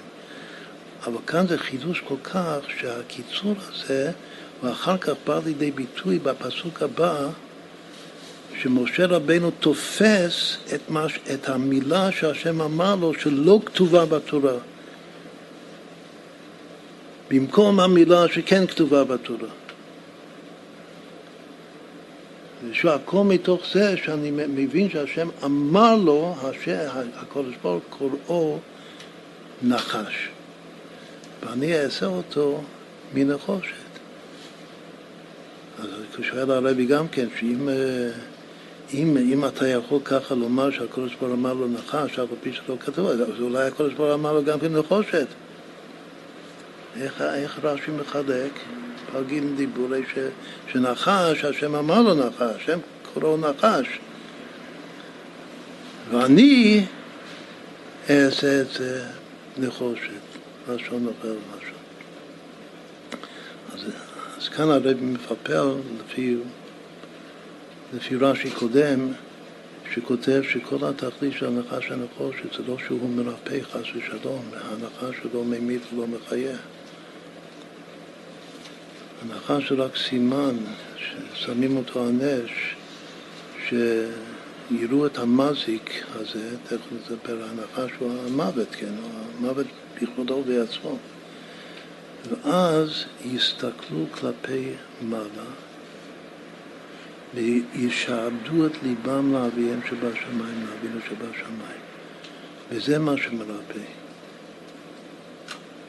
עכשיו, מסביר הרבי שאם הנחש הזה, הוא לא, זה לא סגולה, אין לו סגולת רפואה בפני עצמו. אחר כך הרי כיתתו בזמן חזקיהו, היה צריך לחטט את זה בגלל שאנשים התחילו להאמין בנחש הנחוש. וכאן זה ברור שהנחש הנחוש הוא גורנישט. ושום דבר זה רק בשביל ש... שנסתכל כלפי שמיא. נשעבד את הלב שלנו לאבינו שבשמיים. ואז מתרפאים. אז ממילא, מה זה משנה איזה חומר אתה עושה את זה? אם הנחש היה פועל בעצמו, אז אולי זה היה חשוב בשביל הרפואה, כמו שמדמים את זה לרפואה הומופתית, אולי רפואה הומופתית זה מאוד חשוב החומר, איזה חומר אתה משתמש. אז אולי צריך דווקא נחושת, נחש נחושת. אבל היות שזה רק סימן בעלמא. אז זה, זה לא משנה אם זה נחושת או משהו אחר, ולכן הנחושת זה תוספת של משה רבינו. את הנחש, אף על פי שהשם אמר שרף, זה השם אמר לו נחש. הקדוש ברוך הוא נחש, ואני אעשה את זה נחושת משום ש... בגלל לשון אחר ולשון מכאן, דווקא מהלשון אחר ולשון כאן, כתוב בחז"ל של רב מאיר, שהוא השני לרבי עקיבא, מעשיו היה דורש שמות, ששמם מילתא. חז"ל אומרים שיש ארבעה דברים שהשם אמר עשה לך. השלושה הוא כתב בפירוש מאיזה חומר לעשות. ורק אחד כאן הוא לא כתב. לנוח השם אמר, עשה לך תיבת עצי גופר. תיבה, הוא לא הסתפק לומר לנוח, תעשה לך תיבה. איזה חומר שאתה רוצה. לא, הוא ייחד את החומר, עשה לך תיבת עצי גופר. קודם למשה רבינו בעצמו, הקודש ברוך הוא ייחד את החומר, עשה לך שתי חצוצרות כסף. מה זה משנה החצוצרות אם זה כסף או משהו אחר? לא, השם הקפיד, עשה לך שתי חצוצרות כסף.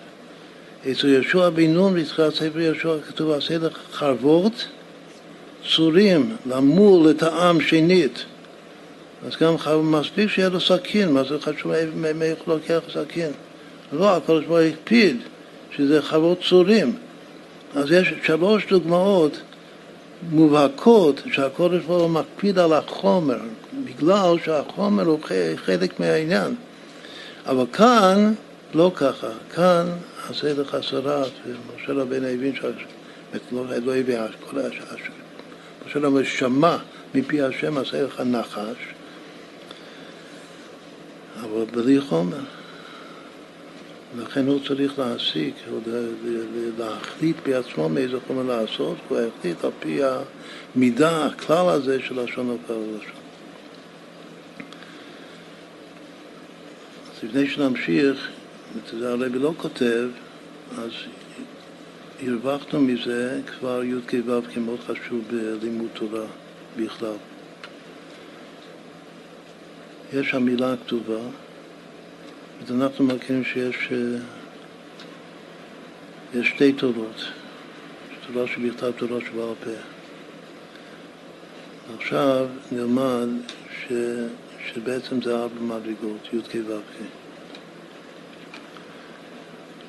זה תורה שבכתב שבתורה שבכתב, זה תורה שבעל פה שבתורה שבכתב, תורה שבכתב שבתורה שבעל פה, ותורה שבעל פה שבתורה שבעל פה. כידוע ששתיים, איך עושים שתיים שני ארבע, התקלדות. התורה שבכתב שבתורה שבכתב שזה היו, זה מה המילה הכתובה, במקרה שלנו זה שרף, עשה לך שרף. התורה שבעל פה שבתורה שבכתב זה נחש. השם אמר לו והוא שמע מפי השם, אנחנו לא רואים את המילה הזאת כשפותחים את הספר תורה. אבל משה רבנו שמע במו אוזניו מהקודש ברוך הוא נחש. זה שמע בני מוסר אביך ואל תיטוש תורת אמך, יחסית זה דווקא תורת אמך כאן. זה ההי של שם השם. לפעמים השורש של ההי זה יותר גבוה מהשורש של היוד. בכל אופן, זה התורה שבעל פה, שזה רש"י, התורה שבעל פה שבכתב. אחר כך יש מדרגה שלישית, שזה זה תורה שבכתב, אני רואה את זה כתוב בפסוק, אבל זה לא מפי השם. זה מסקנה, זה מה שמשה רבנו הסיק מדעתו. אני אעשינו מנחושת. ויעש משה נחש נחושת. לשון, לשון נופל על לשון. והלשון נופל על לשון זה חלק מהתורה שבכתב. אבל זה מדרגה אחרת לגמרי, השם לא אמר. השאיר את זה למשה. כשאני קורא את הפסוק בלי פירוש רש"י בכתב, אז נדמה לי שהכל זה מהשם, השרף, הנחש, הנחושת. לפי הרש"י כאן זה שלוש מדרגות. הנחש זה מה שכתוב, השרף זה מה שכתוב, הנחש זה מה שלא כתוב אבל זה נאמר, והנחושת זה זה, שוב, זה מסקנה של משה רבנו. לשון נופל על לשון. סימן של לשון נופל על לשון זה קשור לוו של שם של המידות. זה כנראה פעולה של, של רגש, לשון נופל על לשון. קודם בתורה כתוב לשון נופל על לשון דווקא על הנחש. הנחש בגן עדן מקדם. הוא ישובך ראש ואתה תשופנו עקב. כותב רש"י, זה לשון נופל לשון, זה שתי מילים, שני, שתי פעולות שונות. הוא יישובך ראש, זה לדרוך, לרמוס אותו. ואתה תשופנו עקב זה נש... לשון נשיפה, זה לנשוך אותו. אבל כותב רש"י שמשתמשים באותה מילה בגלל שזה לשון נופל ללשון. אז רואים שכל העניין של לשון נופל ללשון זה, זה משהו נחשי. קשור לנחשים. מה זה נחשים? זה, ניח... זה פשט, זה גם פשט מאוד יפה, נחש של ניחוש. מה, מה, מה, מה משה רבנו עשה נחושת? הוא ניחש. הרי השם נתן לו מקום לנחש. לא אמר לו איך, ממה לעשות את זה. אז הוא ניחש, נחש, צריך לנחושת. אז לשון נפל על לשון. כנראה שזה השכל. של הנחש, הלשון עובר ללשון. מה ששומעים ולא כתוב זה חווה, מה שכתוב זה האדם. השלוש המדרגות האלה זה אדם, חווה, וכמו שאמרנו קודם, זה מוסר אביך ותורת אמך, והשכל הנחשי. ואחרי כל זה יש תורה שבעל פה נטו, תורה שבעל פה שבתורה שבעל פה, שזה מלכות פה, תורה שבעל פה, קריננה. זה דבר, זה דרוש בפני עצמו. עכשיו כאן יש גם כן גיאומטריה משהו מאוד מופלא, פילי פלואים. השאלה של כל המפרשים על רש"י זה איך רש"י יכול לומר שלוש המילים האלה, הקודש ברוך הוא קורו נחש. הרי הקודש ברוך הוא קורו שרף. נעשה חשבון שנקרא מספר קדמי. המילה נחש, נחש שווה משיח. כמה שווה נחש במספר קדמי? נון זה 195, זה כל האותיות מאלף עד נון. 195 זה נון, ח' זה 36, ושין זה 1095. תעשה את זה ביחד, אז נחש שווה 1326, שזה המשולש של 51, זה אמונה פעמים אחד, אמונה פעמים אהבה. בגרמטיה יישא השם פניו ילך ויעשה לך שלום. מספר מאוד מאוד יפה, חשוב. זה נחש במספר קדמי, אבל מה הפלא? שנחש במספר, החלק הקדמי שלו שווה בדיוק הקודש ברוך הוא קוראו. כלומר שנחש במספר קדמי שווה הקודש ברוך הוא קוראו נחש. משהו פלילי ויפהפה. כלומר, המילה נחש בעצמו אומר את זה. נחש כאילו אומר, זה הקדמי שלו, הקדמי זה הקדם. הקודש ברוך קוראו נחש. השם הזה נחש הוא שם מקודש מפי עליון.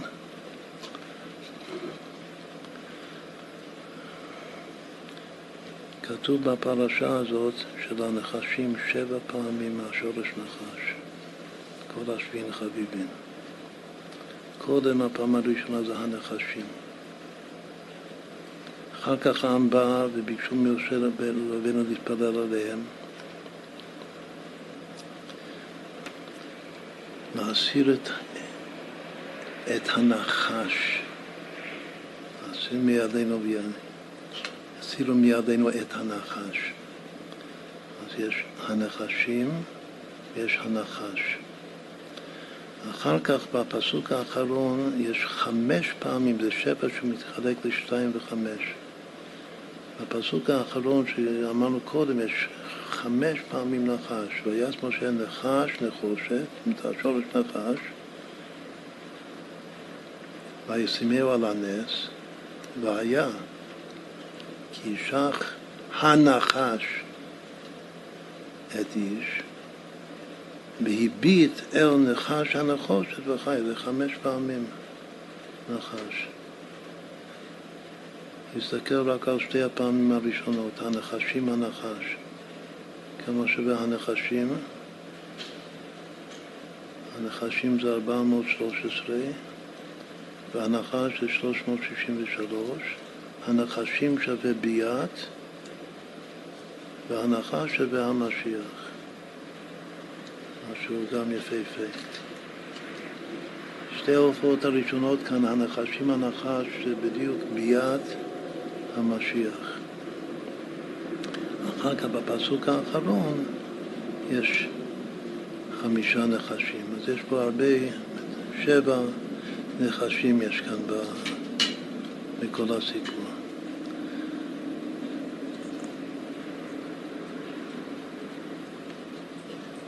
לפני שנעשה את הגימטריה הכי אה, מובלע כאן, אז נאמר, נחזור רגע למה שאמרנו, שהפירוש של זה שהרבי קורא לזה דרוש, אבל זה פירוש מאוד יפה, שנחש זה הולך, זה כנגד אלוקים, ו... ושרף זה כנגד משה. אז גם נעשה חשבון, כמה זה נחש אלוקים, כאילו כתוב שדיבור באלוקים ובמשה. נחש אלוקים כמה שווה.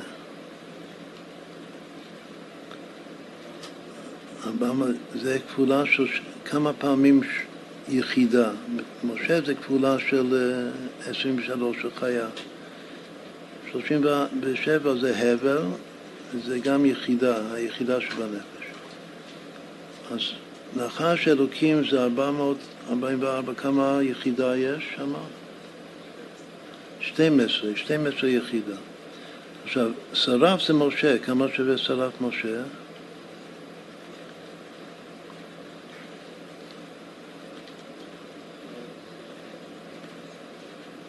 שרף משה שווה 925, זה גם כפולה של יחידה. כמה יחידה זה? 25, אז כמה זה ביחד? זה 37 בריבוע, ולא אלוקים מלחפת על פני המים, זה רוחו של מלך המשיח. מספר מאוד מאוד חשוב, 37 יחידה בריבוע זה נחש אלוקים, שרף משה, אבל לא סתם, לא רק זה, החלוקה זה לשתי הנבואות. מה שתי הנבואות בתורה? נבואת של הנביאים זה כה, ונבואת משה רבנו בעצמו זה זה, אספקלריה המהירה ואספקלריה שאינה מהירה.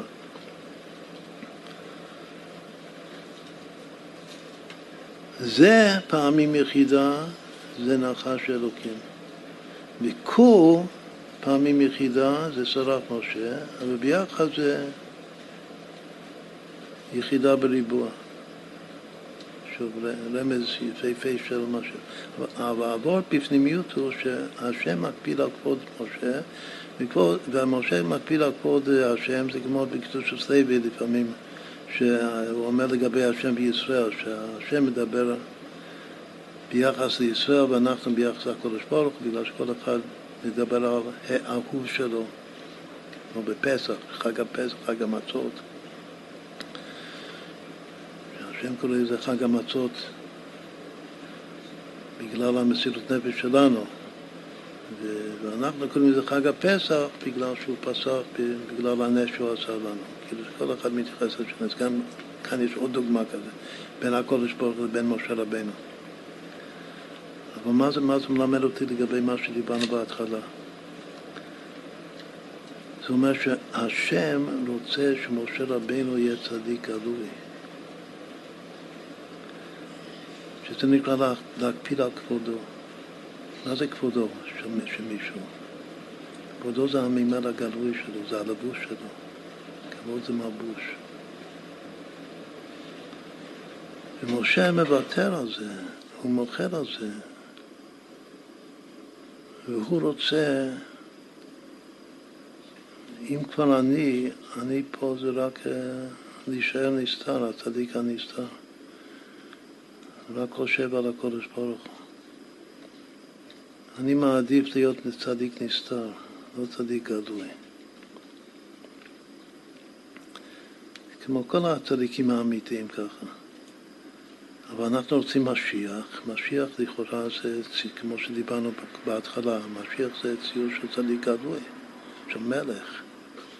איך משה רבנו מבטא, ויהי בשולון מלך, לא, לא יודעים מה הפירוש. אם זה הולך על השם או זה הולך משה רבנו. אז באמת כל אחד מפרש את זה אחרת. שהשם אמר בתורה, כתב בתורה, ויהי בשולון מלך, זה הקודש ברוך התכוון למשה. ומשה התכוון לקודש ברוך הוא. המשיח הוא לא רוצה להיות מלך בן משיח בכלל. הוא רוצה שהשם יהיה מלך. היה השם למלך על כל הארץ ביום ההוא יהיה השם אחד ושמו אחד. ידעו שיש עשרה מלאכים, כתוב במדרש, עשרה מלאכים שמלכו על כל העולם כולו מההתחלה עד מסוף העולם עד סופו. שהתשיעי הוא מלך המשיח, והעשירי הוא הקודש ברוך הוא. אני ראשון ואני אחרונה. הראשון זה הקודש ברוך הוא, והעשירי זה הקודש ברוך הוא, אני ראשון ואני אחרון, והתשיעי לפני זה רק מעבר, בשביל לתת את המלאכה, כי להשם המלוכה ומשה בגויים, למסור לקודש ברוך הוא את המלוכה, צריך משיח. וגם זה משהו מאוד חשוב, מה זה משיח? משיח זה מעבר. זה מעבר בין העולם הזה לבין התכליס, שזה שהשם הוא מלך. צריך איזה מעבר. המעבר הזה זה, זה משיח.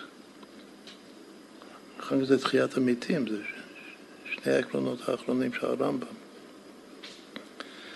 משה רבינו מעדיף לכתחילה שאני מוותר, שאתה המלך.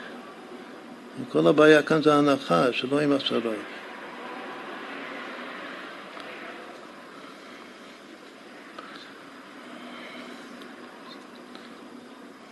מה הגרמטיה הכי מופלאה כאן בכל הסיפור?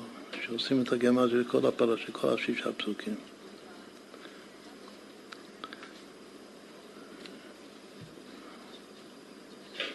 שני הפסוקים האחרונים מסיימים עם המילה וחי. זה הסימן, וחי, וחי. הפסוק לפני הסוף זה וראה אותו וחי. והפסוק האחרון זה והביט אל נחש הנחושת וחי. השניהם זה וחי. שעושים את.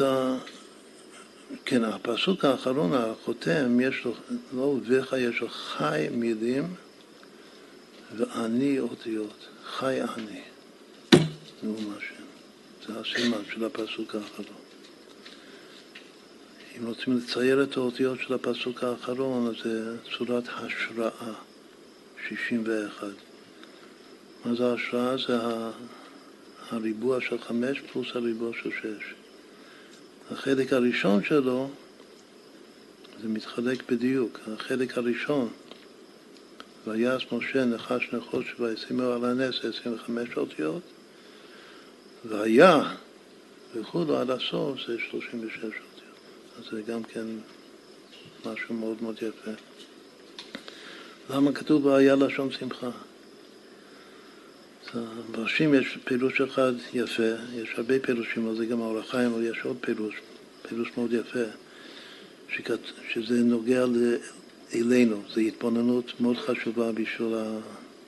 למה שאנחנו יושבים כאן בחוץ, במקום בבית. חוץ מזה שזה יותר נעים כאן להיות בחוץ. זאת כתוב ש... שכל מי שיסתכל כלפי שמיא ושיאבד את, את ליבו לאבינו שבשמיים, אז הוא מתרפא.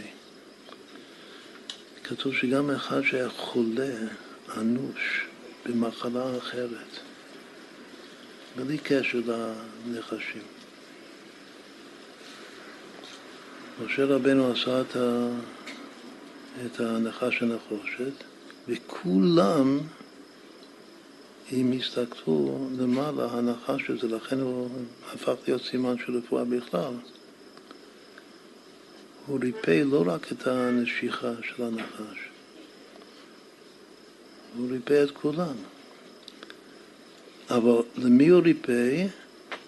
רק כתוב היה אם נשך. זאת אומרת, אם הנחש נשך אותך, אפילו שאתה לא מסוכן מהנשיכה הזאת, ואתה כן מסוכן ממחלה אחרת,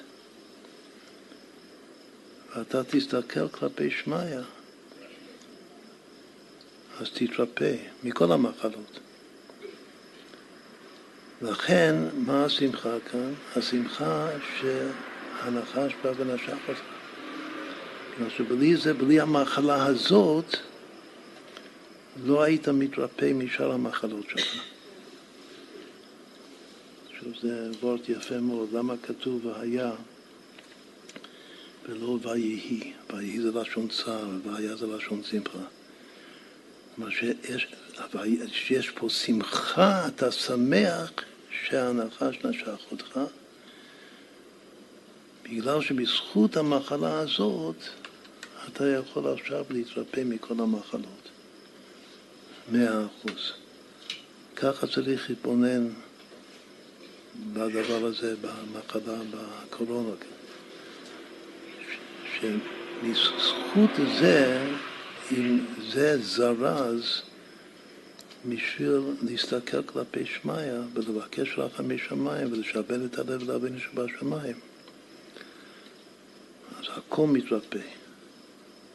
השם נותן איזו מחלה סמלית כהחתימצי לרפא את כל המחלות. זה והיה. זה זה וורט יפה מאוד, ההוויה הזה. עכשיו, אז מה הגיאומטיה של הכל? זה יוצא, מישהו הספיק לעשות את זה? לא. המספר זה 2, 4, 5, 7, 6. 24,576. אם נחלק את זה בשש, כלומר הערך הממוצע של כל פסוק, שישה פסוקים, אז יוצא שש פעמים 4,096, אבל זה 64 בריבוע. אבל 64 בעצמו זה 2 בחזקת 6, כלומר שהממוצע של כל הפסוקים זה 2 בחזקת 12, או 64 בריבוע. אם אני מחלק את הכל ב-24, שזה וחי, אז זה יוצא 1024, שזה לב בריבוע פעמים וחי.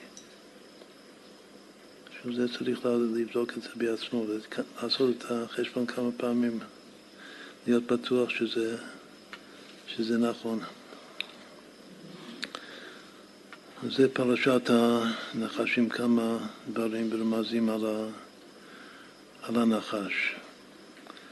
האחרון האחרון חביב, נסיים עם פסוק, שגם פסוק התבוננות לכל יום הילולה של, של צדיק, והחי ייתן על ליבו. הפסוק אומר באיוב, את איוב אומר, כי אדם לעמל יולד, ובני רשף יגביהו עוף. החלק הראשון של הפסוק יותר מוכר, כי אדם לעמל יולד, והחלק השני של הפסוק פחות, אבל מה שמעניין שחז"ל דורשים כל חלק בנפרד. במקום שדורשים כי אדם למה יולד לא מזכירים את החלק השני.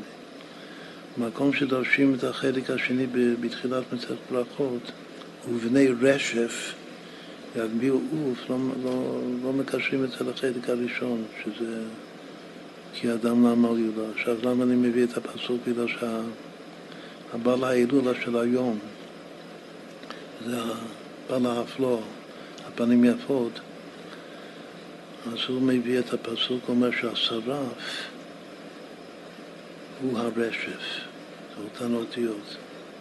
זה מאוד מעניין כמה שהוא גאון עולם, הוא מאוד אוהב גמטיות ומזים. הפנים יפות זה מלא מלא רמזים וגמטיות. וכאן, בפסוק שלנו, הוא מקשר את השרף של משה רבנו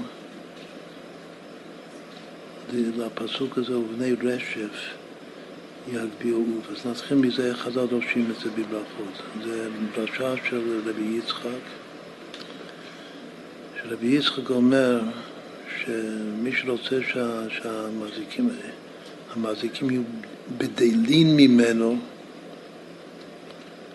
יקרא קריאת שמע של המיטה, זה עכשיו מתאים ל... הזמן הזה. כל הקורא קריאת שמע על מיתתו מזיקין בדלים ממנו, שנאמר ובני רשף יגביאו עוף. בני רשף אלו המזיקין. ועוף זה התורה. ומה זה כאן התורה? קריאת שמע זה תורה.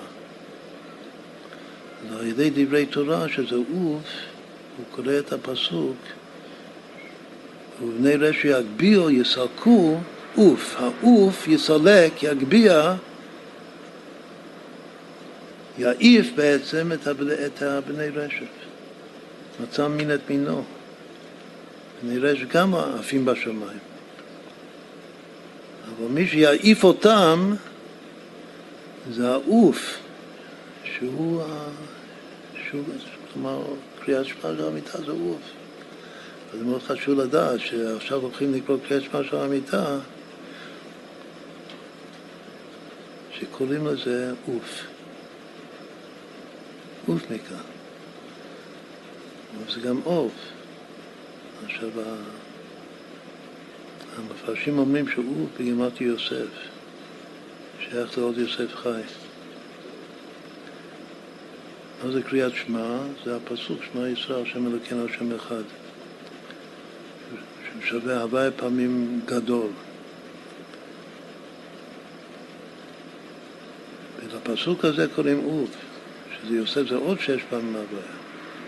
אז כמה פעמים זה ביחד, אם נצרף אוף לפסוק שמע ישראל השם אלוקינו השם אחד, נקבל 49, שזה שבע בריבוע פעמים הוויה, או שבע פעמים יעקב. אז רואים שהעוף מאוד מאוד יפה מצטרף לקריאת שמע. זה כוונה של קריאת שמע שעה אמיתה.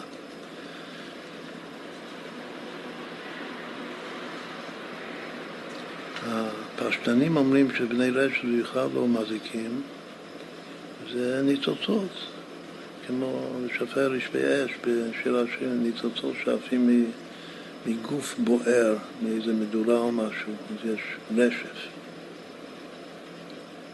והם, הרשת בעצמם זה יגביאו עוף. מגביהים לשמיים ומיד נכבים. מה, איך מסבירים את הפשט לפי זה של הפסוק? מקשרים את זה, זה פשט הפשט. כי אדם לעמל יולד, זאת הוא עובד קשה מאוד בחיים שלו, ובסוף הוא פתאום נכפה. כמו, כמו בני רשף שיגביאו, כאילו עולה ומאיר ונגמר, כהרף עין. הכי מעניין זה פירוש רש"י, שרש"י בתנ"ך הוא מפרש את זה בצורה אחרת לגמרי. גם את ההתחלה של הפסוק וגם הסוף של הפסוק. הוא אומר שבני, קודם כל הסוף, הוא אומר שבני רשת יקפיאו עוף, זה, הכל, בני רשת זה מלאכים טובים, זה לא מזיקים בכלל.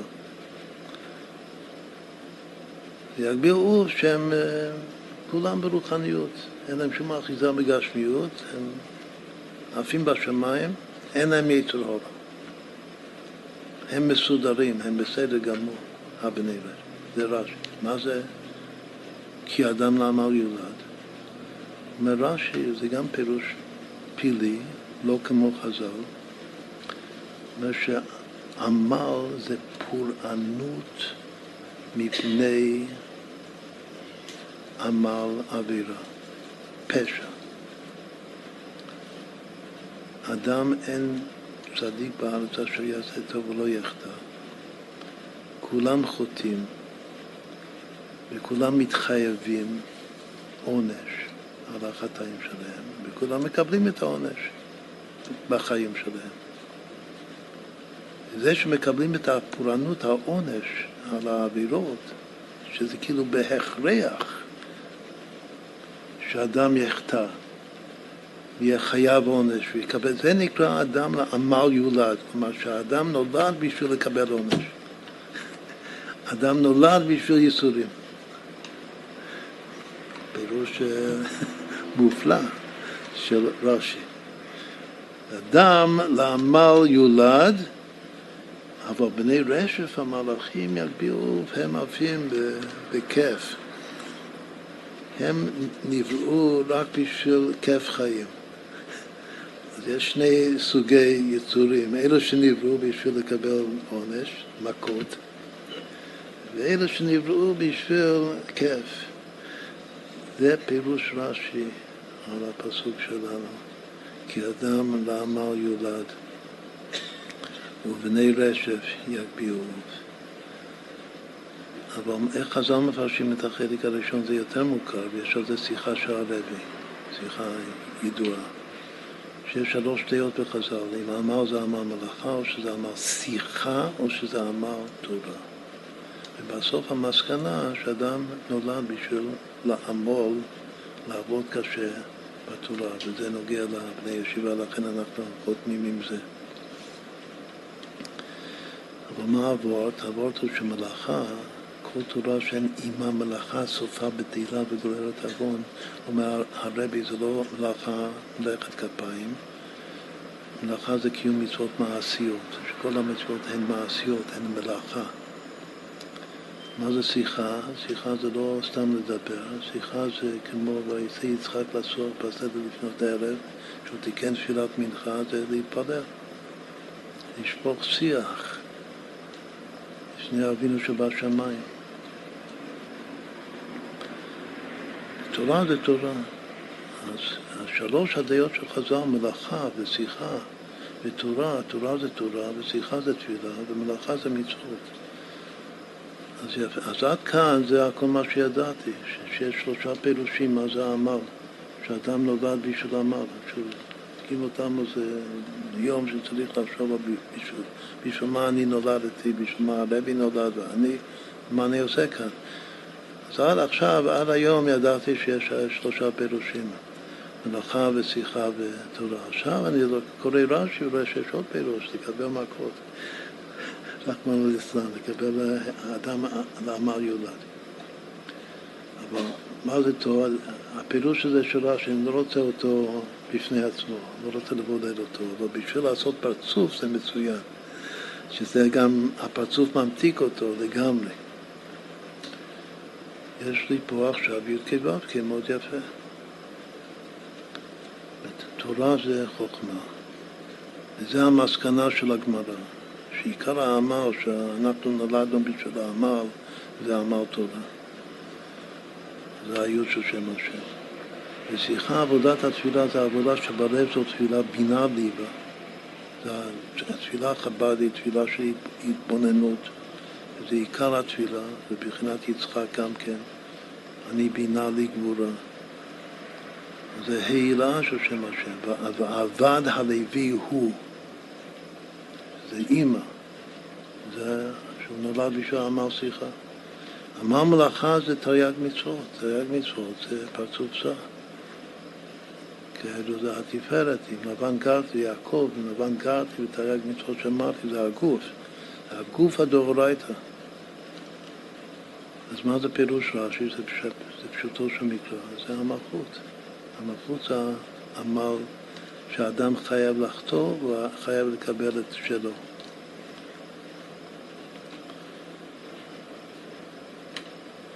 עכשיו, אם המלכות קשורה לי"ק ו' שמעליו, שמעליה, אז היא מתנתקת לגמרי. מה קרה מתנתקת לגמרי? שגם העונש הוא מתוק. גם בעונש יש אה, תורה ותפילה ומצוות. עד כדי, עד כדי שהוא גם מתהפך, שהעונש, היה נדמה שזה עונש, בסוף אני רואה שזה שכר, שכר טוב, על העבירות. במיוחד שאני עושה תשובה מהעבר וכל העבירות זה הופך להיות זכויות. אבל גם ככה, מה שנראה עונש, וזה, מה זה, זה בעצם מה שכתוב היום בנפלאות זה נח משכם זו, שגם זו לטובה ממש. זה המתקה של פירוש רש"י, כאשר הפירוש הזה מחובר, זו דוגמה יפה, שלוקחים משהו שהוא לכאורה הכי לא טוב, שמחברים אותו לטוב,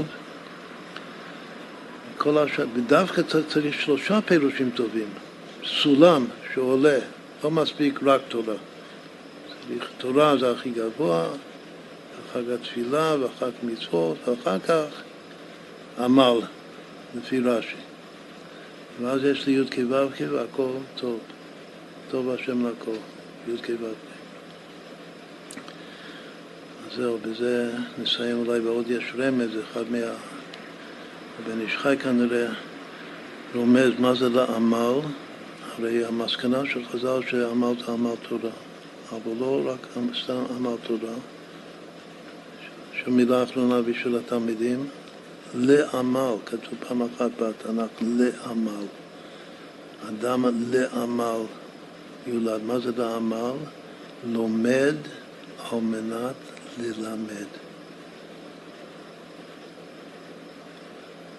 זה לעמל. ראשי תיבות לומד על מנת ללמד. רמז מאוד מאוד יפה.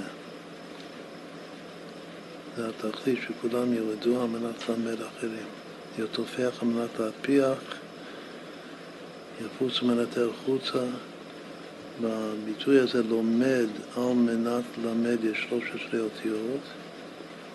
האות הראשונה זה למד, לומד, האות האמצעית זה המם של מנת, האות האחרונה זה ד' של ללמד. אז הראש תוך סוף של הביטוי לומד על מנת ללמד הוא למד. כמו למד אומרת, נבחר מלא דעת. הכל זה למד, בשאר האותיות בגמרתיה 700, כמו שהביטוי הזה לומד על מנת ללמד זה 774. הראש סוף סוף זה 74, השאר זה יוצא 700. שנזכה לזה, ללמוד על מנת ללמד, להפיץ את תורת החסידות בעולם מתוך כיף, דווקא לפי פירוש רש"י על בני רש"י יגביהו עוף, שנגביה עוף, לחיים לחיים.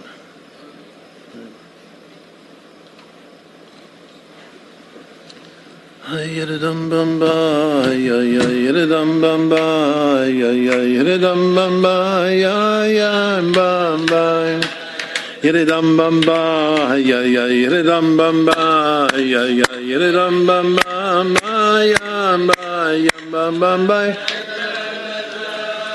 Oh ya ya ya yiridam bamba, ya ba ya bamba, yiridam bamba. אה, יפה, טוב, תודה רבה. הירדם במביי, תודה. הירדם במביי, ימביי, ימבם במביי, הירדם בהור.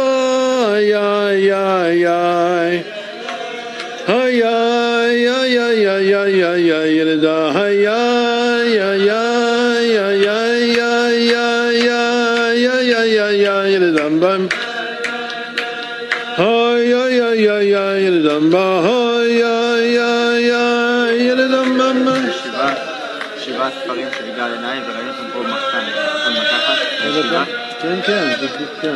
ויש גם ספרים שיש אותם רק חלק אחד. ניקח, מה שיש בו, אפשר לקחת. היי, היי, היי, היי, ילד אמבה, היי, היי, היי, ילד אממה, היי, ילד אממה. היי, ילד אממה, היי, היי. hayre dam bam ba yam ba yam bam bam ba hayre dam ba Oh ya ya ya ya ya ya ya ya ya ya ya yere da ya yere dam bam ba ya ya ya yere dam bam ba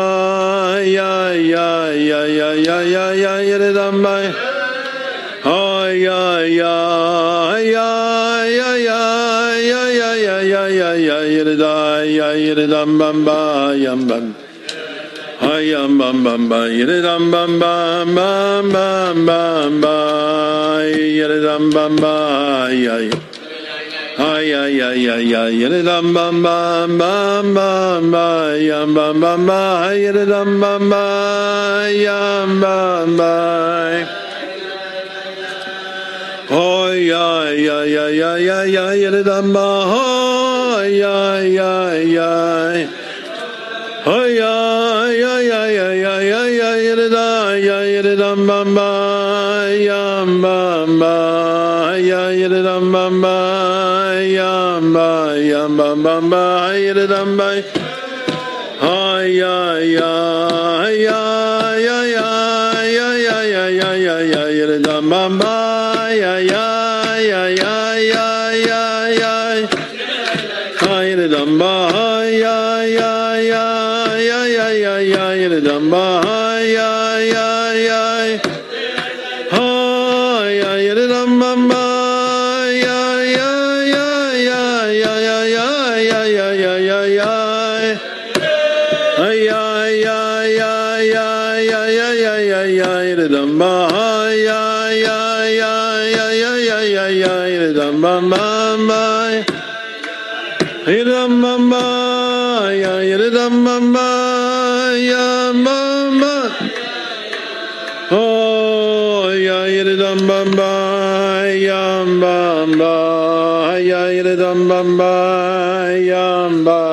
bam bam bye. Hayam bam ba hayam. Haya ya ya ya ya yirda ya yirdam bam ba ya ya ya ya yirdam bam ba. Yirdam ba hayam bam ba hayam bam ba ya ya bam bam שבת שלום ולהתראות. יוסף חיים שפירא מוסר דש. יוסף חיים שפירא מוסר דש.